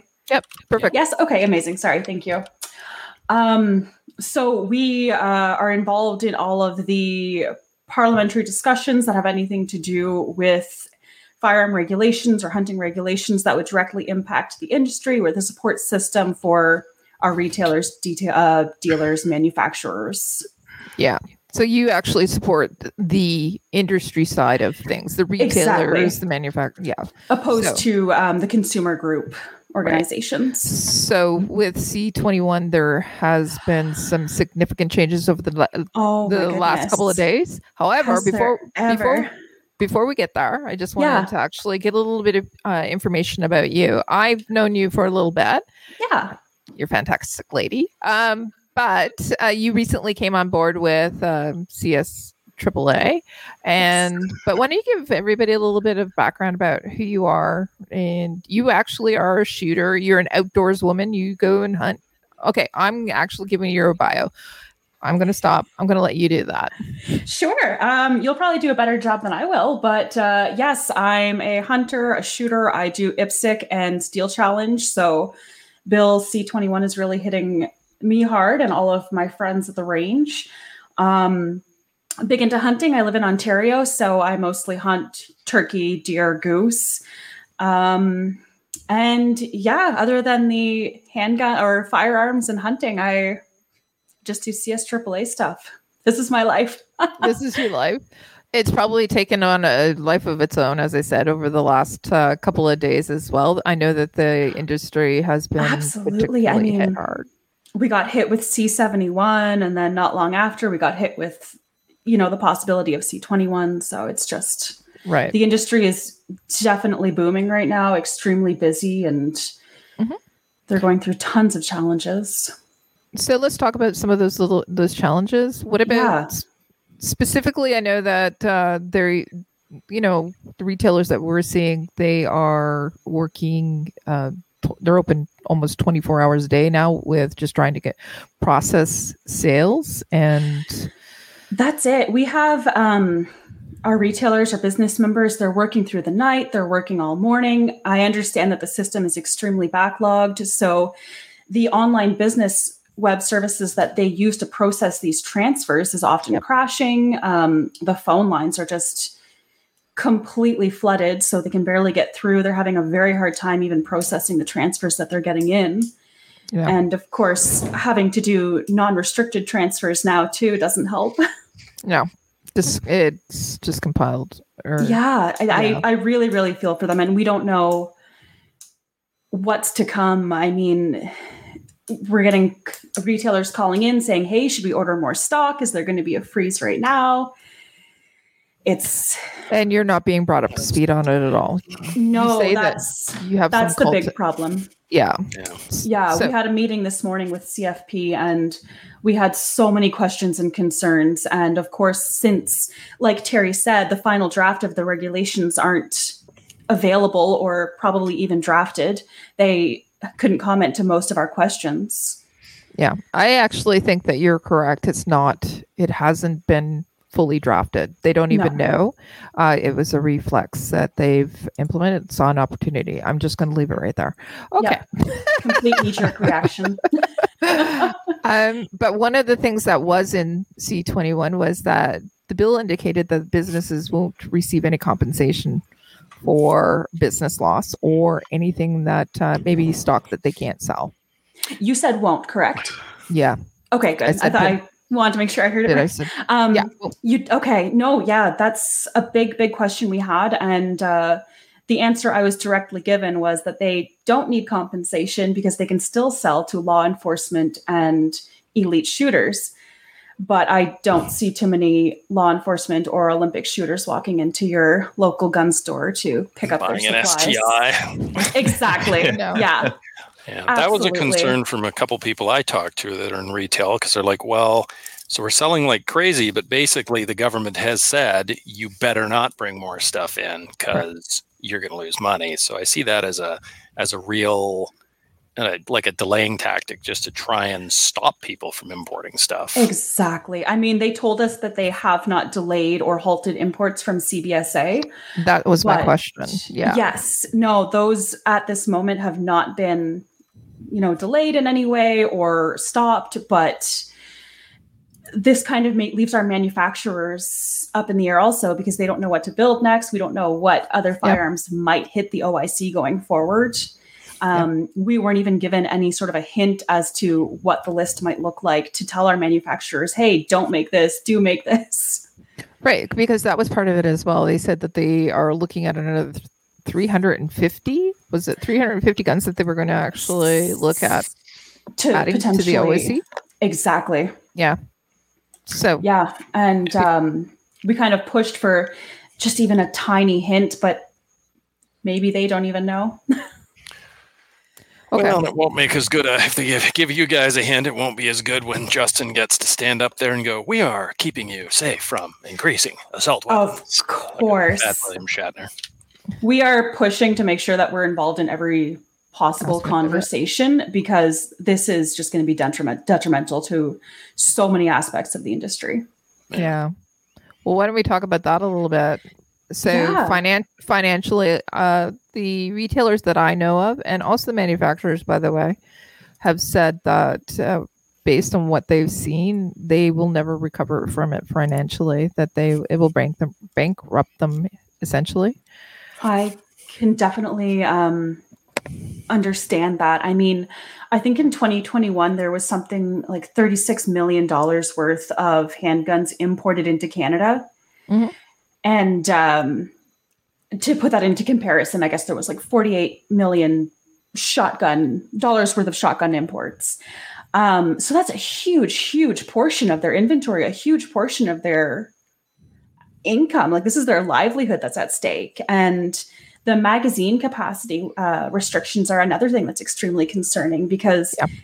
again there's no details on that whatsoever but we asked what about non-detachable magazines shotguns i mean this could affect outfitters plenty of people come from the states to Yep. hunt goose and do different forms of hunting that they can't do down there they're not going to possibly destroy their firearms to meet canadian standards to hunt here Absolutely, those were some of the questions that we had uh, previously in in the chat as well. People Oh are- no, sorry. I figured a lot of it was already maybe answered or Oh no, no. Abs- no. But the reality is, people. It from your perspective, this is all about the business side of thing. We have people in Canada that are their livelihood is outfitting, uh, spring bear hunts, or going up into uh, the hunting elk or whatever it is. So these people, they they're wondering if they're actually going to be able to have a livelihood. Exactly. Absolutely. I mean, this is like you said, their livelihood. This is their job. What are they going to do after this? Mhm. And right now, the right now, what we have for answers is you don't Nothing. know. Yeah. Yeah.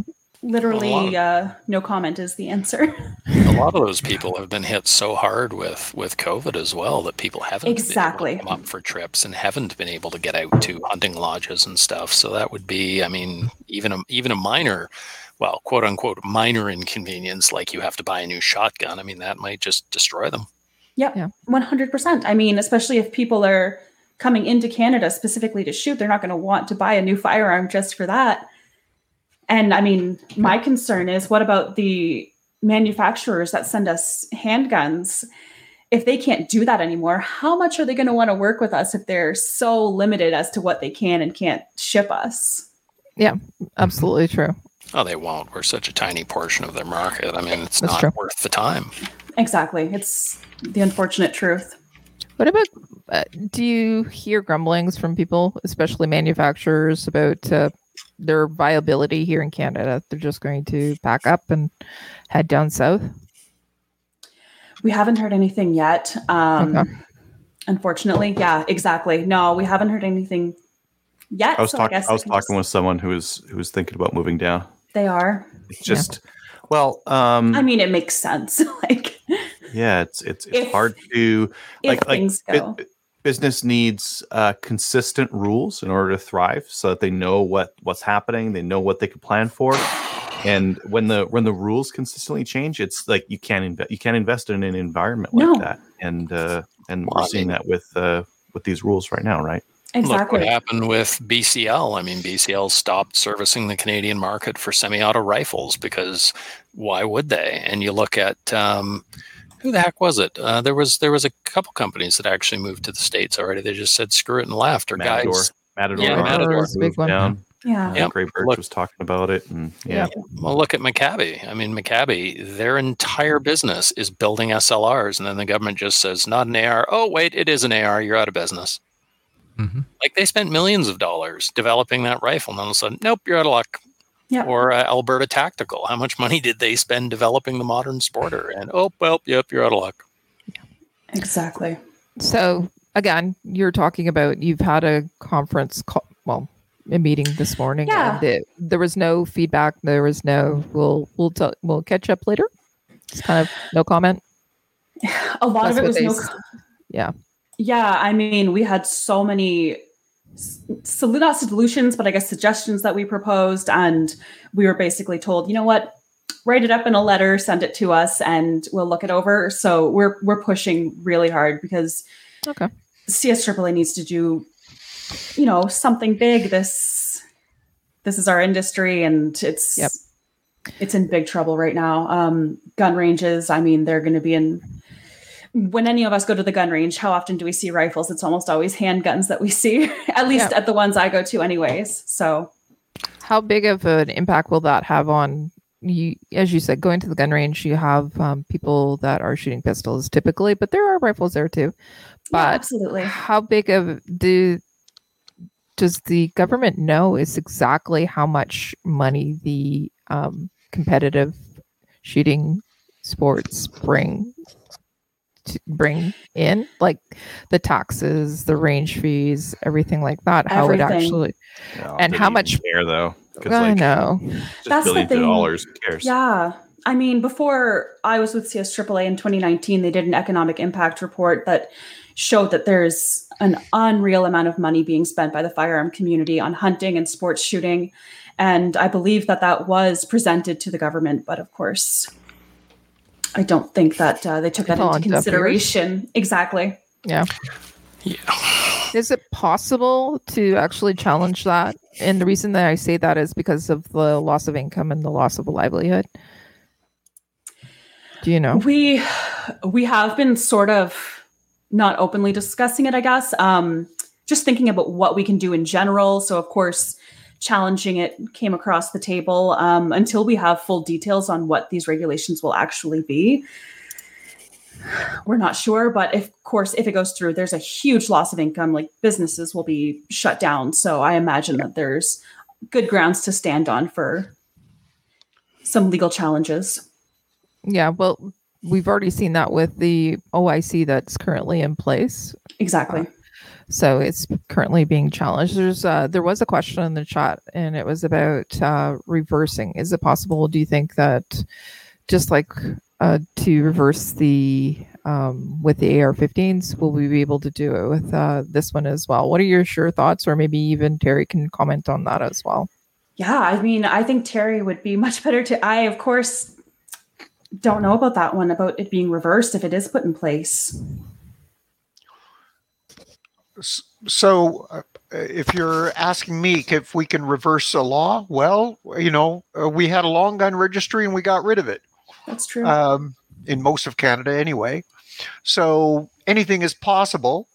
You know, my you know my earlier comment was was not a flippant one. It wasn't anything that's actually anti-government, but you know uh, about legislatures because the legislature can decide anything, right? They could decide uh, tomorrow that um, everything is fine. You know, um, one of the things that is it's it's uh, sometimes helpful and sometimes worrying is that uh, in a system like ours, if there's a majority government, uh, that majority government can do just about anything. yeah. Yeah. And right Yeah, now I we don't. Right now we don't have a majority government, although we have a coalition. No. So- Yes, but uh, you know what I was getting at is that uh, you know I mean w- if we have a change of government, then Yes. yeah, anything is possible. Do I think this government will reverse itself? I don't think so. No. No. I don't Okay. imagine Um, so.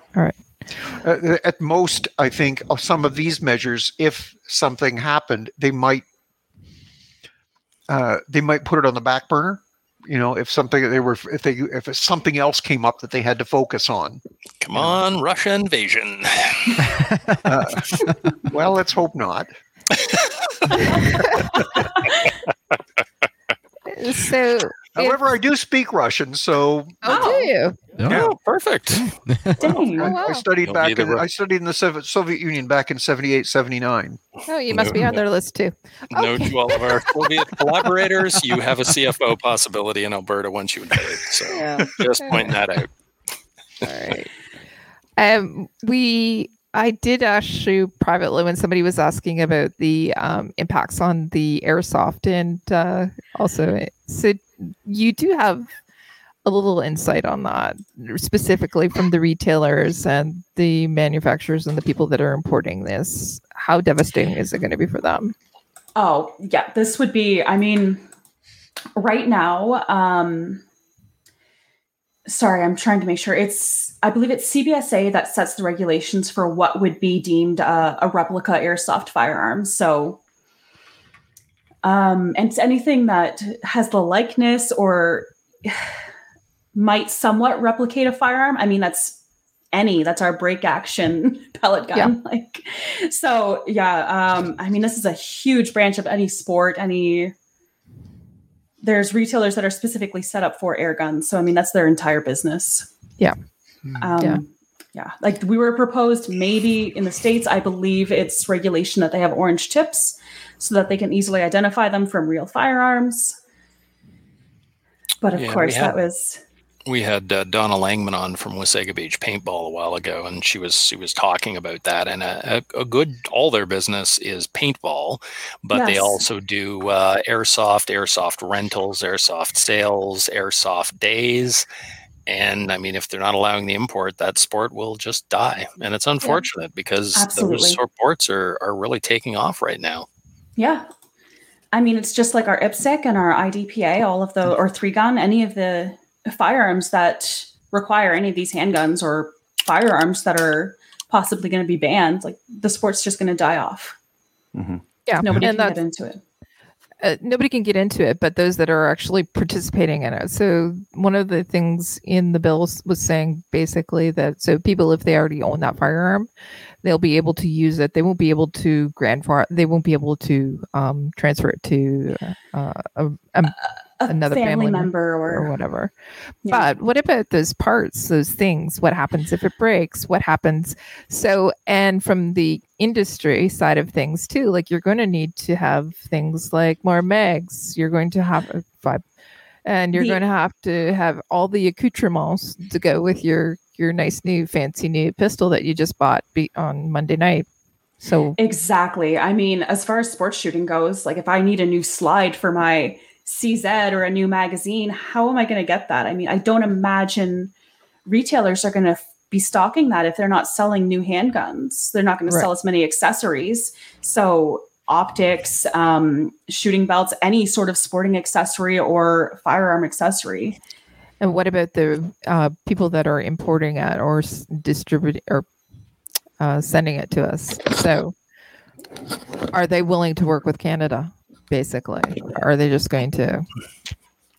We're not sure yet, but if there's much less stock being ordered, it's hard It'll to say how much they're going to yeah. want to. Exactly. The price is going to go yeah. up big time. And how much are they going to want to work with us if we're just ordering very limited stock? Right. Yeah. So again, it's going to it's going to impact yeah people that already own these handguns. I mean, if something breaks and they can't get parts, well, I was thinking about I was thinking about that today because I was talking to a, a, young fellow at work who just bought a handgun, bought a Glock, and he wants to do IPSC with it. And he said, "Well, you know, a friend of mine had a Glock, accidentally got an overload, uh, a, a, heavy load, cracked the frame. What do I oh. do if that happens to me?" And I said, "Well." Buy a half dozen Glocks, I guess, because yeah. if something happens to your competition pistol, you're you're hosed. You're out of the game for good if you can't get new pistols. If, if uh, YouTube's any indication, hot glue uh, will fix everything. Oh, I will definitely hot glue my pistol. You need to make together. one of those uh, those DIY crafts, uh, hot glue on your Glock frame, and alien tape. Oh, alien that's our tape. solution. Then. there you go. I'll never order a new part again. I'll just get some uh, glue sticks. Yeah, a little glue stick on the firing pin. You're good to go. Apparently. Gorilla glue. It's fantastic. Yes, absolutely. Yes. so so, what are your thoughts? What are your What do you think? Like, I think shows these. That's another thing. I mean, yeah. the gun shows. People go to the gun shows to see the neat guns, the cool guns, all of the guns that are being prohibited. Are manufacturers or retailers going to want to even show up to these gun shows if they can only bring a very, very limited amount of firearms that may or may not be sold, or people may or may not even attend these shows anymore if handguns and our ARs and whatnot aren't going to be present. So that yeah, so so for example, like TACOM or um, Yeah. even the Toronto Sportsman Show, that's actually gonna it's gonna have a negative effect on that. Yeah, absolutely. as well. Yeah, And I mean, I know we're discussing C21, but even C71, these gun shows run on the weekends and the call center's not open. If they don't have access to internet, then they won't be able to process transfers. that's another thing. Yeah, we are, we're concentrating on right now C twenty one, uh, but C seventy one, C seventy one, as uh, Teri was talking about, uh, it actually has an effect, and especially on those people that are in up in northern uh, areas where we don't have internet that's reliable. Um, exactly. yeah. So, what's the No. feedback been from your members about specifically that C seventy one?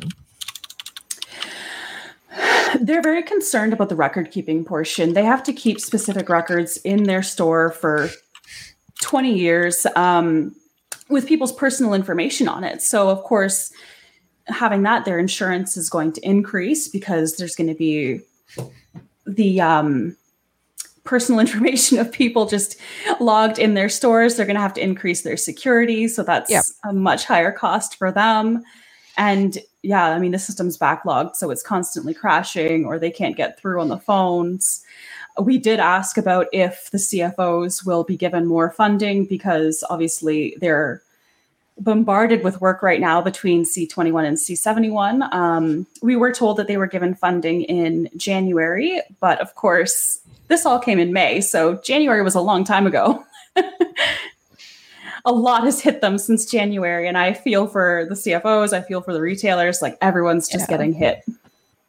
Yeah, Hmm. and I'm sure that Teri can agree that that money isn't really there for these reactions or what's taking place currently right now. And yeah, so um, specifically about CS AAA, uh, Yeah, we had some que- we had some questions. So how do we support you guys? Like there was somebody asking, do you have to be a retailer or do you have to be a manufacturer to be a member? So, since we are an industry organization, you do have to be in some aspect of the hunting or firearm industry. We have um, individual memberships for people that are part of an organization like CCFR or NFA or Okay. CSSA. Um, we have media memberships for people that are. Um, Would Sorry. Slamfire Radio qualify? yeah, like Slamfire Radio, yes. Podcasters, um, people that write the newsletters, uh, retailers, dealers, manufacturers, outfitters, okay. anyone that's sort of, yeah, in the circle of firearm or hunting industry. Okay. What about sponsored shooters at all? Um, no, I believe that would fit more under the consumer groups. But uh, that's a good question, actually. I thought I'd ask it. I mean, yeah, that's actually a good thing to look into, especially now with C21 hitting the shooters so hard. Yeah. Yeah. So there we have some uh, sponsor shooters on, that are uh, on our feed tonight, and I know that one of them actually specifically asked, "Can I be a member of uh, of your organization as well?" Yeah, no, that's something I would definitely want to take back to the board because that's a very good idea. We are, of course, trying to support the ranges as well. And um, I understand that IPSC was just recognized under GIASF. So maybe, like, we're trying to push, maybe they can be considered elite shooters. Like, Well, I think they are. Yeah. I If- mean, Hey, if Adriel could be uh, considered an Olympic uh, shooter and Dremel tool guy, um, then IPSC should be actually easily I- attainable. I agree. I mean, right now they're saying only Olympic and Paralympic, but Yeah. So- they know. Uh, okay, within Canada, do you know how many uh, of those types of level of shooters? So they said, don't worry about it. Your industry is not going to get affected at all. You'll still be able to sh- sell to LEO and Olympic level shooters. So let's talk about that a little bit because I do know that our Olympic program is a fantastic program, but I'm not thinking that there is too many people at that specific level. No, absolutely. I mean, I'm assuming most of them are under the uh, at least IPSC black badge level. Um, I'm just trying to find. So you're asking how many sports shooters? yeah basically would be able to qualify so at an Olympic level, international level, there our community is not that big. No, um, and I'm not sure to be honest how many shooters would. Uh, we don't deal much with actual shooters, unfortunately, yet. Okay. Like sports shooters. Right, but the what I'm I think the reason why that I'm asking is because the questions that you're asking, the response is that don't worry about it, you'll be fine because you'll be able to sell to these athletes, and then you'll also be able to sell to LEO as well. Yeah, absolutely, and that's actually something that we haven't looked into is um, how many Olympic shooters are actually in Canada because it's such a small portion of the funds that the industry would get. So no, that's Yeah, a good question. basically. I thought I'd ask you something that you can actually give back to them, saying, "Listen, it's, not this that is many." such a small portion. Exactly. Yeah. Right. There's not many walking into your local gun store to buy a new pistol on the regular. Right. So, what about manufacturers themselves? I know that recently there was uh, there was uh, the Canadian military was uh, they're going to be buying the Seiko there. Uh, what about Canadian um, manufacturers specifically that are are designing rifles? Are they? How can they sell? How can they sell to those? They're okay.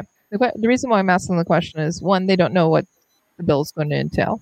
Correct. Be added to uh, the um, the OIC from two years ago as well, right? Yeah. Uh, but they're also being told that don't worry about it, that you'll be able to sell your firearms. And so uh, basically, we're in flux, right? Or they're in flux. I don't see them as coming off well either.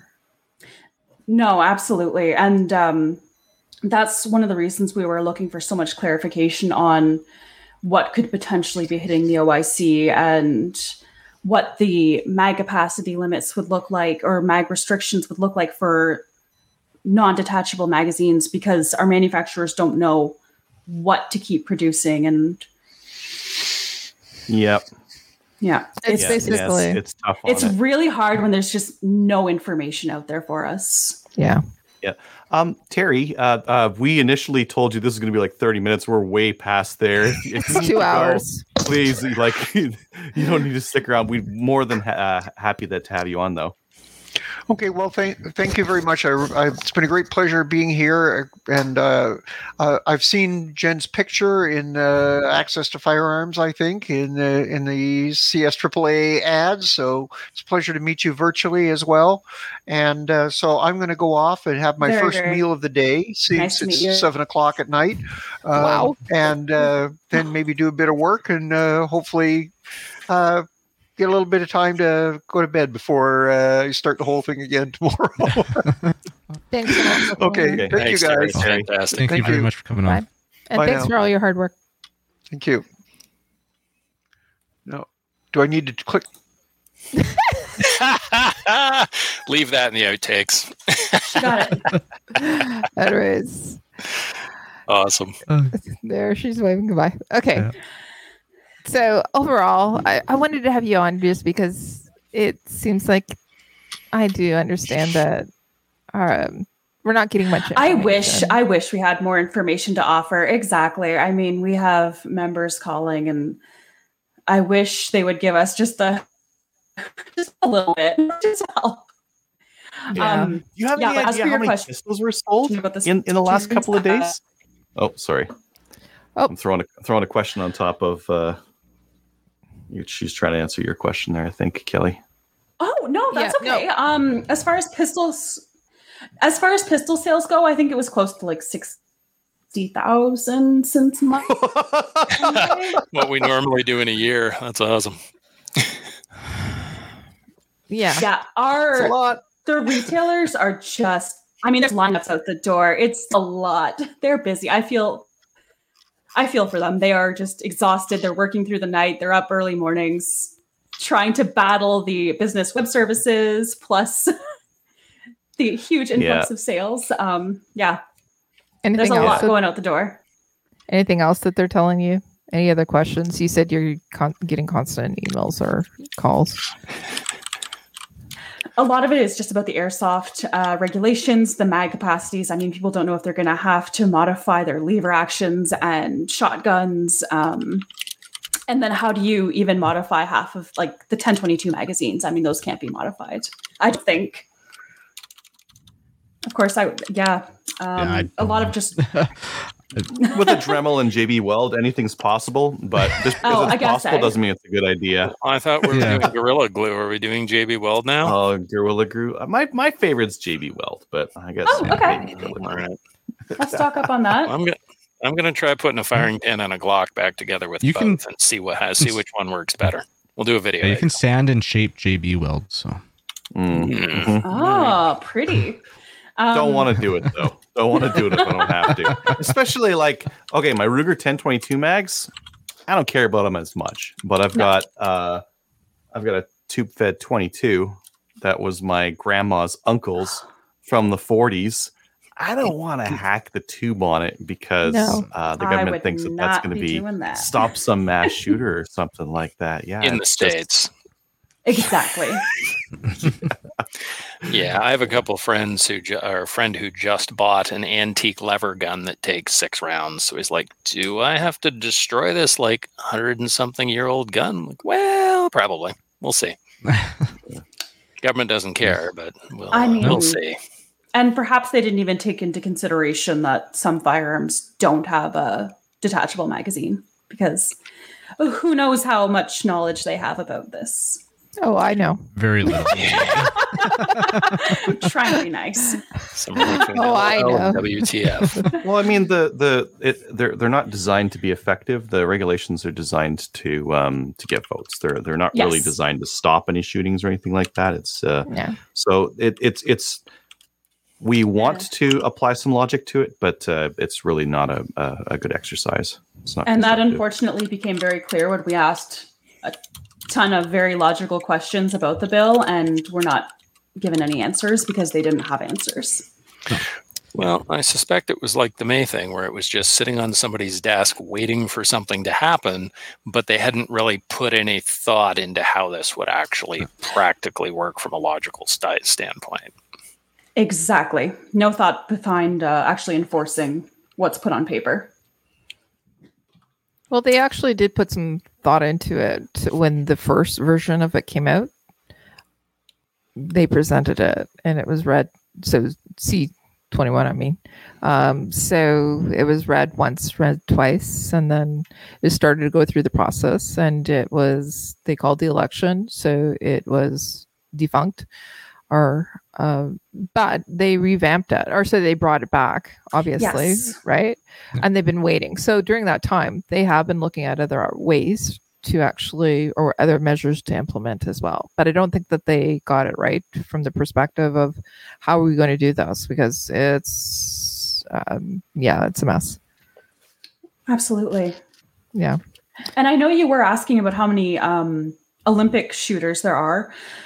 When we did run our economic impact imp- report, there was 1.4 million sports shooters Yep. in Canada. I mean, that's not saying that they're Olympic shooters whatsoever, but I imagine that number has grown drastically since 2019. I know a lot of people got into Yeah. sports shooting during COVID. Um, that's a lot of people that are affected by this, and that's a lot of retailers and manufacturers and dealers and gun ranges losing money once these people can't go and compete. Yeah, exactly. Yep. Uh, we do have a question from Russ. He's wondering about what about those uh, firearms that are under warranty and it breaks? What are we supposed to do with them? tough luck. No import export. As far as I know. For the there's no, im- handguns, there's, there's no import export. How do you? Because like we don't have any locally made handguns in Canada. They're all no. imported. Yeah. Yeah, so how would the retailer get another one in for warranty? Now Stuff they haven't thought about. Oh, It was they don't care. It was my understanding that they may still um, allow import because they're saying that our retailers can still sell to law enforcement and elite shooters. But so that, yeah, that's limited stuff, right? exactly, that's the big problem. It's so limited that our U.S. manufacturers even going to want to deal. Well, we with already this. know that. Yeah. So get in Photoshop, make yourself an elite shooter badge, so you have this to present when you go to buy a gun, and then you're good to go. Exactly. We Yeah. can make some patches. Yeah, Ooh. I was just thinking that we can get patches made up. Yep, Trudeau certified elite shooter. okay, great. Thanks, guys. Um, We're helpful. We're helpful. yeah. Uh, uh, is there any other questions that you guys have? I'm going to actually scroll through the uh, the chat see if there's any other questions that we didn't get answered. Um, but I know a big question that I've seen floating around, and I'm not sure if um, it was answered by Teri already, but people were wondering if they've purchased a firearm and this freeze just happens, will they still be able to get that firearm? good Um, question.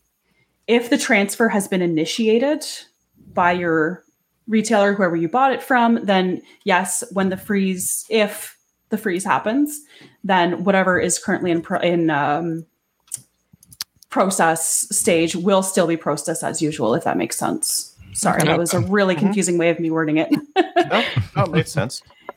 Yep. But yeah, it's not just going to get canceled and thrown out. Well, a lot of guys They'll- are worried about that. Yeah. Yes, exactly. Especially Yeah. since everyone's going on a big shopping spree right now. Yeah. I found it really hilarious that one of the news articles I was reading said the the federal government expects no increase in sales numbers with this announcement. I'm like, really? so in other words, you're just trying not to freak people out would be my guess. But that's hilarious. Everyone else did. Okay, so from uh, Michael Michael Loberg's uh, yeah, I was just looking at that. Thank you, Michael. Okay. You can export it uh, to have it repaired and sold out of country or sell it to a business for repair Never to Okay. return. And then not and then Yeah, never get it back. Indeed. It's Hope great. it doesn't though. break. Oh, my Shadow 2 is like one of the really early ones that the the frames broke. Mine hasn't broken yet. JB Weld. Maybe Yeah. I'll use a spot weld. Yeah, maybe, there I'll we use- go. maybe I'll braze it. we'll take the old timey stuff in there. Uh, so, uh, Donna, uh, we did have um, we did have Carrie or sorry Teri, uh, the Alberta CFO, Mhm. uh, speak about this. How long the process uh, will take to become law? Right now, we're not that sure. Correct. Yeah. Um, Did they actually? The meeting that they had with you today, did they give you any indication? Probably not, though, right? Not at all. Um, it can happen in the fall. They can decide to implement it sooner rather than later if they decide not to review it in Parliament. Um, we were given nothing. It was either, it was basically like tomorrow or in two years. Jesus, like a basically, I am not quoting anyone, but that is basically Yeah. what we were told. Yeah. Probably best for anyone out there who has an RPAL and no handgun to find a handgun. We are strongly recommending that people go and buy whatever they want to buy before this gets hit. The whatever's left. Slim pickings right now. Yeah, if there's anything left in stock, of course. Most of it's pretty weird, but there's new stuff coming in. Like I was, I was just on Facebook before we started here, and uh, a bunch of the different retailers will say, "Oh, just got a shipment in, and it's gone on Yep. the website. It's probably gone again." But um, you don't Retailers are have still getting stock in, absolutely. Yeah. you might not be stuck like all if all you can find is real weird stuff um it might there, more more new stuff might come in The Yeah. country More- this was made in no longer exists. So there's got one lo- there there is new stuff coming in. Somebody just commented that SFRC has some brand new stuff in stock. Absolutely, they they're waiting for their uh, stuff to come in. I know that they just got new stuff in because I went and bought a pistol from them yesterday.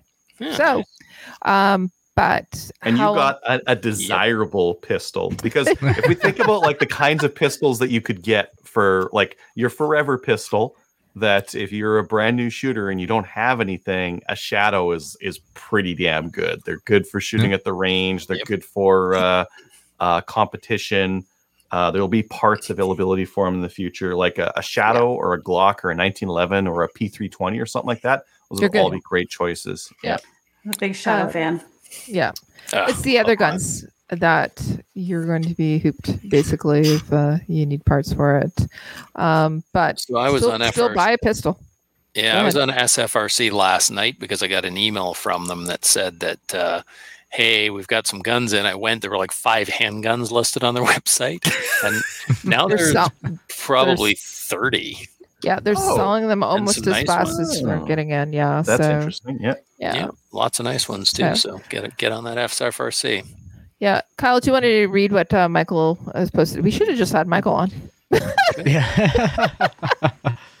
yeah. So Michael Oberg says there is a ban in the bill that will come in force in the fall, and a separate ban in a new regulation that can come in, into force any day now. Correct. So it's a little bit of both. David's Okay. saying that Cabela's Calgary still has deliveries from their warehouse. I was um, just before the show here. I was talking with uh, my neighbor, and he was saying that Cabela's was just a gong show and like Oh, Yeah. I bet. pretty Steakware. empty, pretty empty. Take a number, and yeah, and even that they're they're selling 'em quick, and there's really not much out there. Speaking of not much out there, It's because guys like this are buying all the handguns.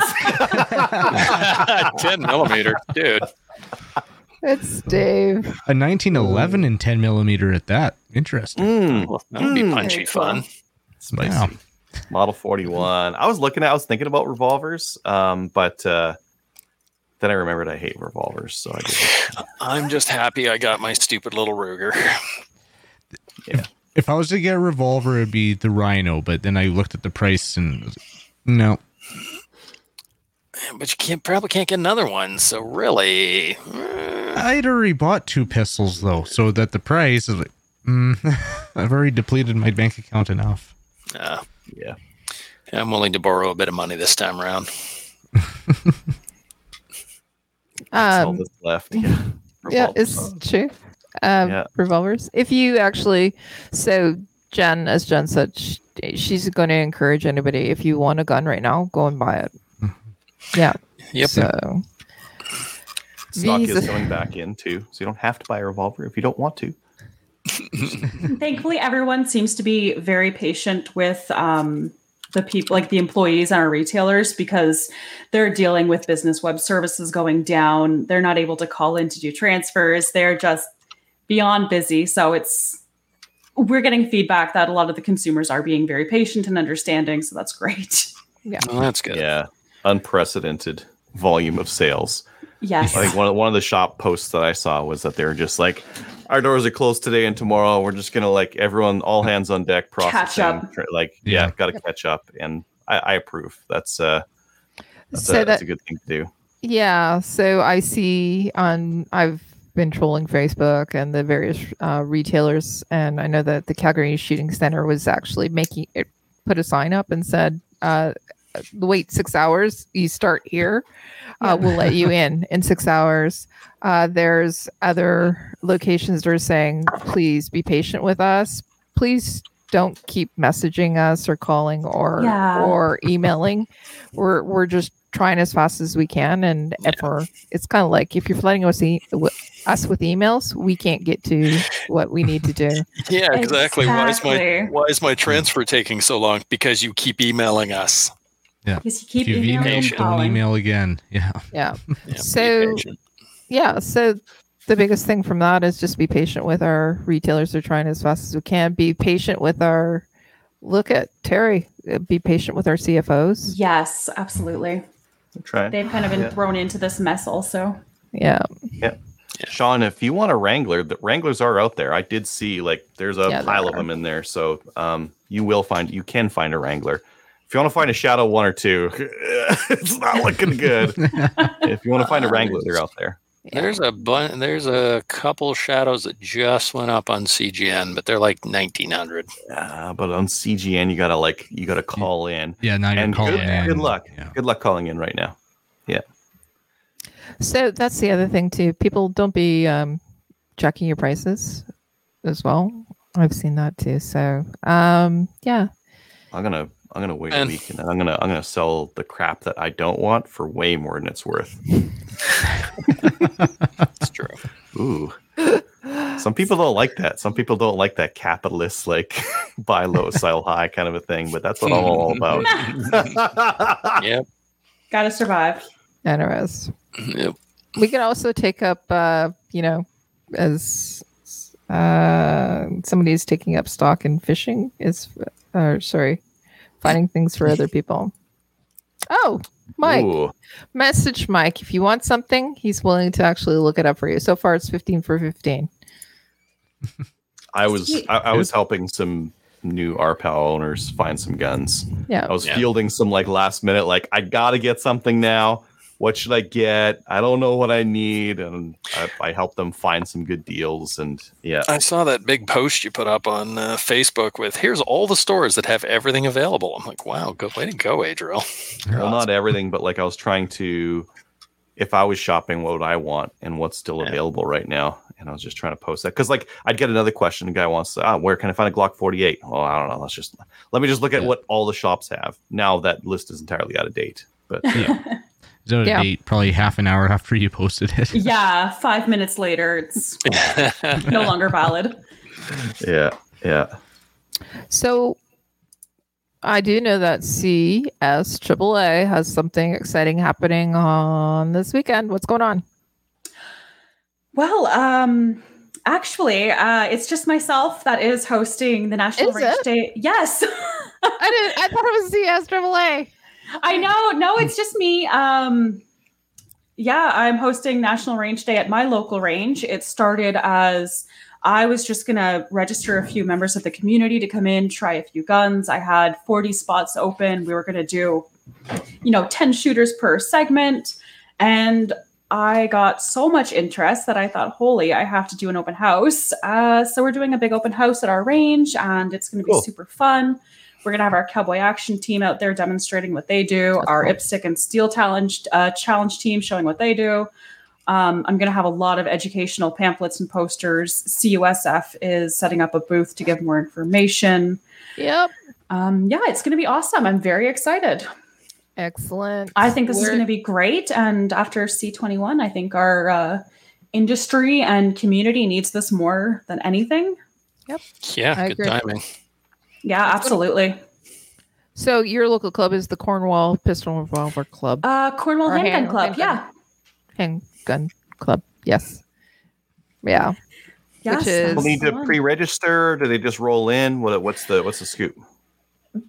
I have registration open um, just so I can get a general idea of how many people are going to be attending, so I can have enough because we're doing a barbecue and stuff. So it's a free free event. Just show up and have fun. Um, I just want to make sure we have enough supplies and hands on deck. Um, right now we have about 140 people registered, but I have told people like Wow. I know, Nice. I know. Wow. I hope you have a lot of help. That's uh, that's a Yes. big event. yeah. our range, just like every other range, is absolutely amazing. So I have Yep. no shortage of volunteers. Um, but yeah, if people just want to roll in, if they don't want to register, they can just pop in. It's not not a big deal. And yeah, that's running from 10 to 3 on Saturday. And I think you guys are probably all doing something for National Range Day also. Yep. Yeah. Well, Sweet. yeah. So I'm going to be at EOC, which is in Ottawa. We're going to be doing Yes. the the big one there. So There's a I'm bouncy excited. castle and everything, right? Ooh. Yeah, it's literally a circus. Sounds very exciting. To pre-register Yeah. for that, Kelly? How do people learn more? Uh, no, people No? don't need to pre-register. People can just roll straight in. All right. Yeah, I- I know. I I won't be at an actual gun range, but I'll be out at Wasaga Paintball for their 30th anniversary because that happens to fall on the same day. I think you need to support them too. Yep. Yeah, that's gun related. Maybe I'll be at, pick up an uh, gun. Sherwood Park. That one does have pre-registration. I'm gonna post. I'm gonna share it on uh, Slamfire after the show so that people can Okay. register on that thing. So one of All that kind of so one of the things that uh, people should do is actually, if you are hosting a June fourth event, share it everywhere. Uh, send it to us. We'll share it out on Slamfire uh, personal pages as well. So uh, send us that stuff over, Jen, and we'll actually uh, share it for you too. Thank you. That's amazing. Yeah, I don't think people understand how much um, promoting the event on social media actually helps. I mean, that's kind of been the main traffic source for me. And I think we need to make this really, really big this year. Yeah. Yeah. First year, be uh, Bill C twenty one hits us. We need to go all out. Yeah, we all need a little hope. Yeah. Little hope Good public, uh, good public n- uh, information. Hey, question for you for the uh, for the range days, and from what you've heard, not just for your range but other ranges. Have you had media interest in it, like local papers or anything? Yeah, actually, um, we. I mean, we're. I'm in a very small rural community, so our local papers aren't, you know, super well known by anyone that's not in this community. But yeah, we. Uh, there are a few local newspapers that want to go to EOSC. They're going to come to the Cornwall Handgun Club. There's been quite a bit of interest, which I'm kind of surprised about and happy about.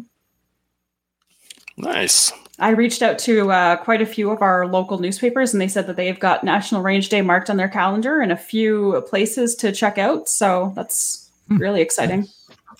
It's not And I my know- announcement to make, but I think we're going to have a, a TV station at ours and at uh, Sherwood Park. Oh, that would be really cool. Should be neat. Awesome. Yeah. Yes. Yeah, I mean, regardless, I think I'm just going to do a write up and take a ton of pictures and just send it out to anyone that wants to post it because I kind of want the right story out there and a good story. Yeah. Yeah. absolutely. Yeah, share it out. Share it out. Yeah. If if we can get lots of uh, lots of coverage of this, it looks normal and it's just you know something that That's the main thing. I People mean, I doing want people stuff. to see. We're just normal people. We're not not crazy. We're good. No, people. and that's always been one of our, our big challenges is that you know we've hidden for so long that so many people just they think they don't know anyone who owns guns and Exactly. I know there's so many people when you start talking to people. I notice that at work. I'll just be talking to people, and the guy's like, "Oh yeah, about a Glock last week," or "Oh yeah, I hunt," or "I shoot skeet," or whatever. But a lot of people don't tell other people what they do. So yeah, you should. Sorry, Yeah. I had to put it up. I didn't want to say. I didn't think that was uh, that was contested. I thought that was pretty obvious. For our audio listeners, Doug Ford just got reelected. Yeah. Um, but I, I think that was pretty much a. a Thanks, Shane. right. Lex Luthor was defeated. It's terrible. Anyways, so for okay, you know what? This means that Ontario has a little good news. We had some other great news on tonight. We had Teri who's supporting Alberta. We have Jen that's supporting our retailers and our manufacturers here in Canada. We have June 4th happening where we're having a national range day. And it actually is looking good. I can go to sleep tonight. Good to have good news, eh? It's not all doom and gloom.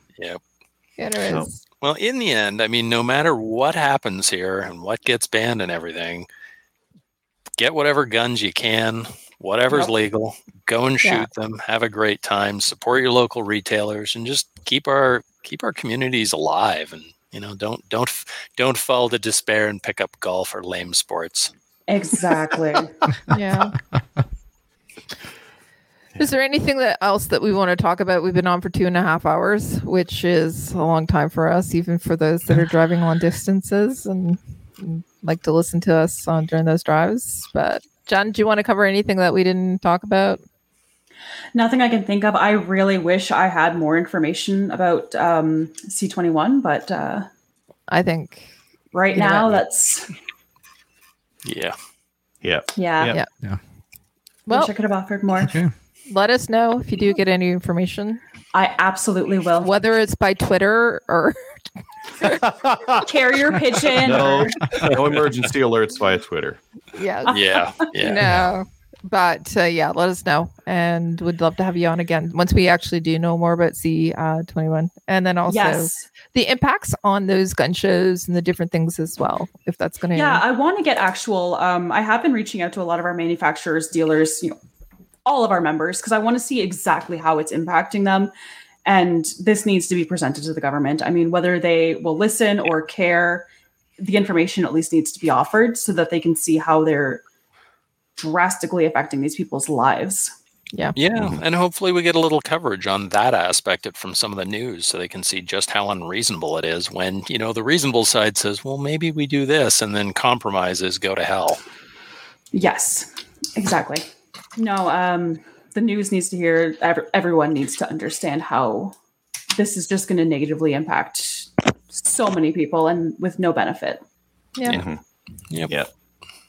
Well, All right, everybody.